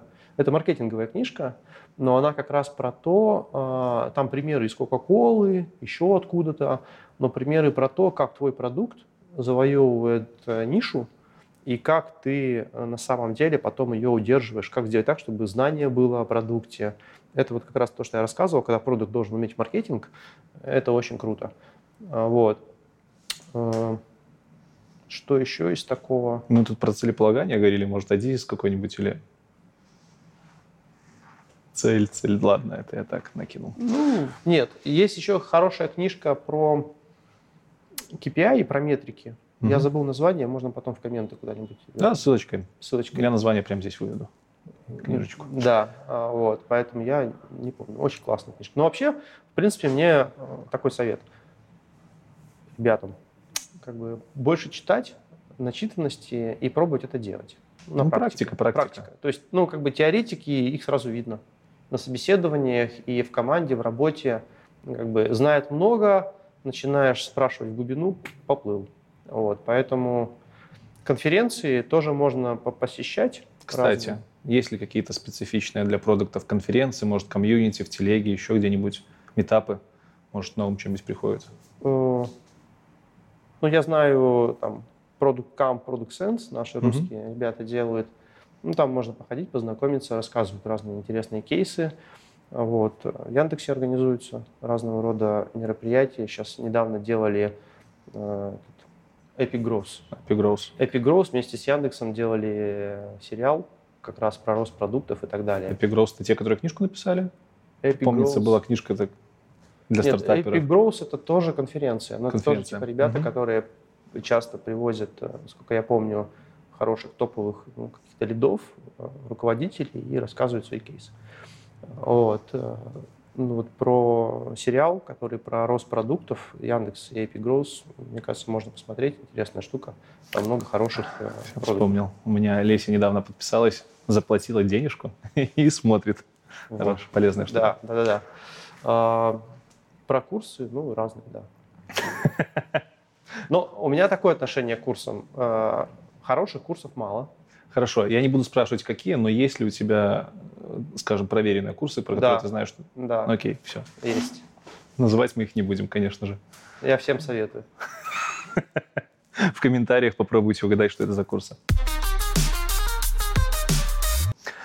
Э, Окей, рубрика «Рандом». Это вопросы, которые не вошли в канву. Их там немного, и некоторые из них, короче, совсем, совсем неизвестны для тебя. Э, Как вы Яндекс.Дзен будет выглядеть через пару лет? Ты как продукт должен точно знать про это. Может, про какие-то фишки можно рассказать. Но Что изменится? Я думаю, что, во-первых, мы займем большую долю рынка. Ну, это, это, это надежды. А может, какие-то конкретные вещи, которые уже сейчас в разработке и которые можно засветить? Ну, не для никого не секрет, что на самом деле мы много уделяем времени там, видеоконтенту, потому что видим, что и продукт хорошо растет, и, в принципе, и я думаю, что видео будет больше, тексты останутся, и мы будем придумывать и развивать некоторую комбинацию для блогеров э, разного формата. По крайней мере, мы в это верим и считаем, что как бы это некоторая наша отстройка от конкурентов, то, что у нас не один формат флагманский, а мы как бы позволяем и тем, и другим жить. Вот. Это хорошо с точки зрения потребителя, потому что люди как бы в одном месте могут это смотреть, читать. И с точки зрения блогера он просто для себя может выбирать тот формат, который работает. Вот. Плюс я думаю, что мы очень сильно будем развиваться в сторону такого потребительского, пользовательского блогинга. То есть нам нужно, чтобы как можно больше людей создавало хороший контент. А, Поэтому количество блогеров, я думаю, будет расти. Существенно, и в аудитории Яндекса, и там, в аудитории текущей Дзена будет больше и больше людей, которые будут возвращаться и смотреть у нас контент, читать его и создавать. За что Дзен больше всего хейтит? За желтые заголовки. Как вы э, с этим справляетесь?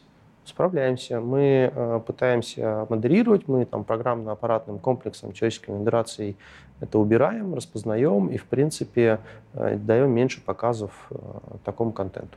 Плюс мы сейчас определяем э, некоторые, у нас есть так называемые реакции пользователя на контент. Угу. То есть мы видим, как люди реагируют на контент, на заголовки, на все остальное, на картинки.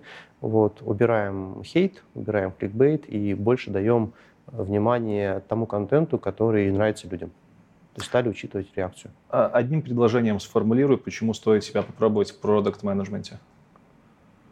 Это круто, и не знаешь, что будет э, завтра. Это всегда вызов. Нормально, нормально. Э, ты рассказывал, что у тебя хобби интересное. Можешь немножко подробнее рассказать? История и археология? Ну, я люблю историю. Еще со школы люблю историю. Мне нравится читать, есть всякие разные материалы смотреть. Но последнее время я стал изучать свою родословную довольно глубоко и там, добился разных успехов. Насколько и... глубоко? Какой год? Но по маме я знаю первых представителей с 1500-х годов. 1520 ну, плюс-минус. Это, это, 5, 5, это самые первые... поколений, больше даже, наверное. 17, э, по-моему. Это, это самые, это самые одни из первых упоминаний вообще э, людей, обычных людей, Круто. переписи и так далее. А, вот. Но это я делал не, не сам, не все сам, ну, как бы, но я попытался это все соединить. У меня было там разные э, штуки, я соединил. Плюс я заморочился со всякими ДНК. Вот. Где делал? Да? Где делал? Uh, Family Tree DNA. Прикольно. Да, вот я у них делал, как бы, и там определил, что у меня, значит, по маме это какие-то там викинги или, по крайней мере, люди со Скандинавии. А, вот. А, цвет волос, все такое, значит. А, да, интересно. Ну и там по папе тоже узнал. Он с Западной Украины, там чуть по-другому, чуть сложнее, потому что всякие польские, австрийские были языки. Ну, там до 1700-х годов я тоже доковырял. Вот, то есть, и я стал, на самом деле, историю изучать э, не с точки зрения всей истории, а с точки зрения как бы пути предков. Угу. Ну, то есть примерно понимать, откуда люди шли, как они, значит, где они оставались, где они жили, там, почему в моем там регионе, где я родился, там рядом Коми, там Архангельские, Поморы, и вот как эти люди там жили, и вот это все ковырял, читал, и в итоге и до скифов дошел, и до разных э, викингов, и до всех. Ну, то есть мне вот с этой стороны как бы история нравится. Тебе это как-нибудь помогает в профессиональной деятельности, история? Ну, Может, какие-то идейки подкидывает, нет? Идейки нет, это скорее разгрузка. Гипотеза. Ну, разгрузка. Это, это, это угу. такое как бы хобби, которое тебя отвлекает от ежедневной работы. Вот. Ну, плюс у меня еще там семья, двое детей, поэтому хобби еще такое. Ну, как бы заниматься со своими парнями чем-нибудь интересным. Хорошо, да на следующий вопрос тебе будет еще проще ответить. Если бы ты жил во вселенной, где нет электричества, стимпанк, ну, условно, там 17 век с крутыми паровыми машинами. Кем бы ты себя мог представить по профессии? Ну, мне кажется, я бы был э, каким-нибудь либо изобретателем, который mm-hmm. пытается, значит, из чего-то, из костылей, как, в принципе, сейчас собрать какой-то продукт, а, вот, интересный. Ну, не знаю. Еще я люблю деревяшки. А, я очень много занимался, там, и папа, и я как-то вот из дерева что-то поделать. Вот, поэтому, мне кажется, я бы мог еще быть каким-нибудь столером, плотником и что-нибудь такое колотил, собирал. Может быть, стимпанковскую машину бы сделал, потому что сама есть из дерева, не знаю. Что бы ты себе посоветовал, когда поступал в университет, если бы у тебя была возможность? Больше учить английский язык. Почему? Но мне в какой-то момент его не хватало уровня. Угу. Ну и сейчас я на самом деле там особо английским не занимаюсь, но на проектах, которые у меня были с английским языком, я чувствовал, что мне немножко не хватает. Хорошо. И последний вопрос. Какая сумма углов треугольника? 180. Хорош? Все?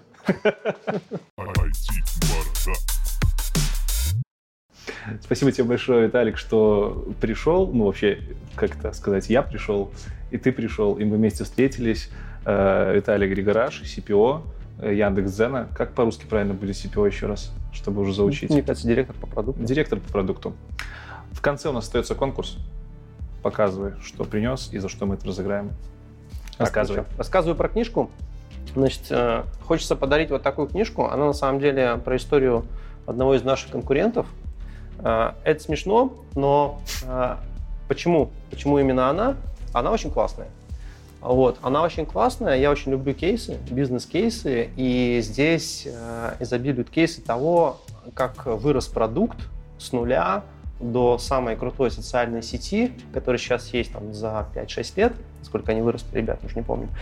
И очень много примеров того, как они принимали решение того или иного, почему они так двигались. Вот это, мне кажется, очень ценное. Почему мне это нравится? Потому что мы делаем то же самое.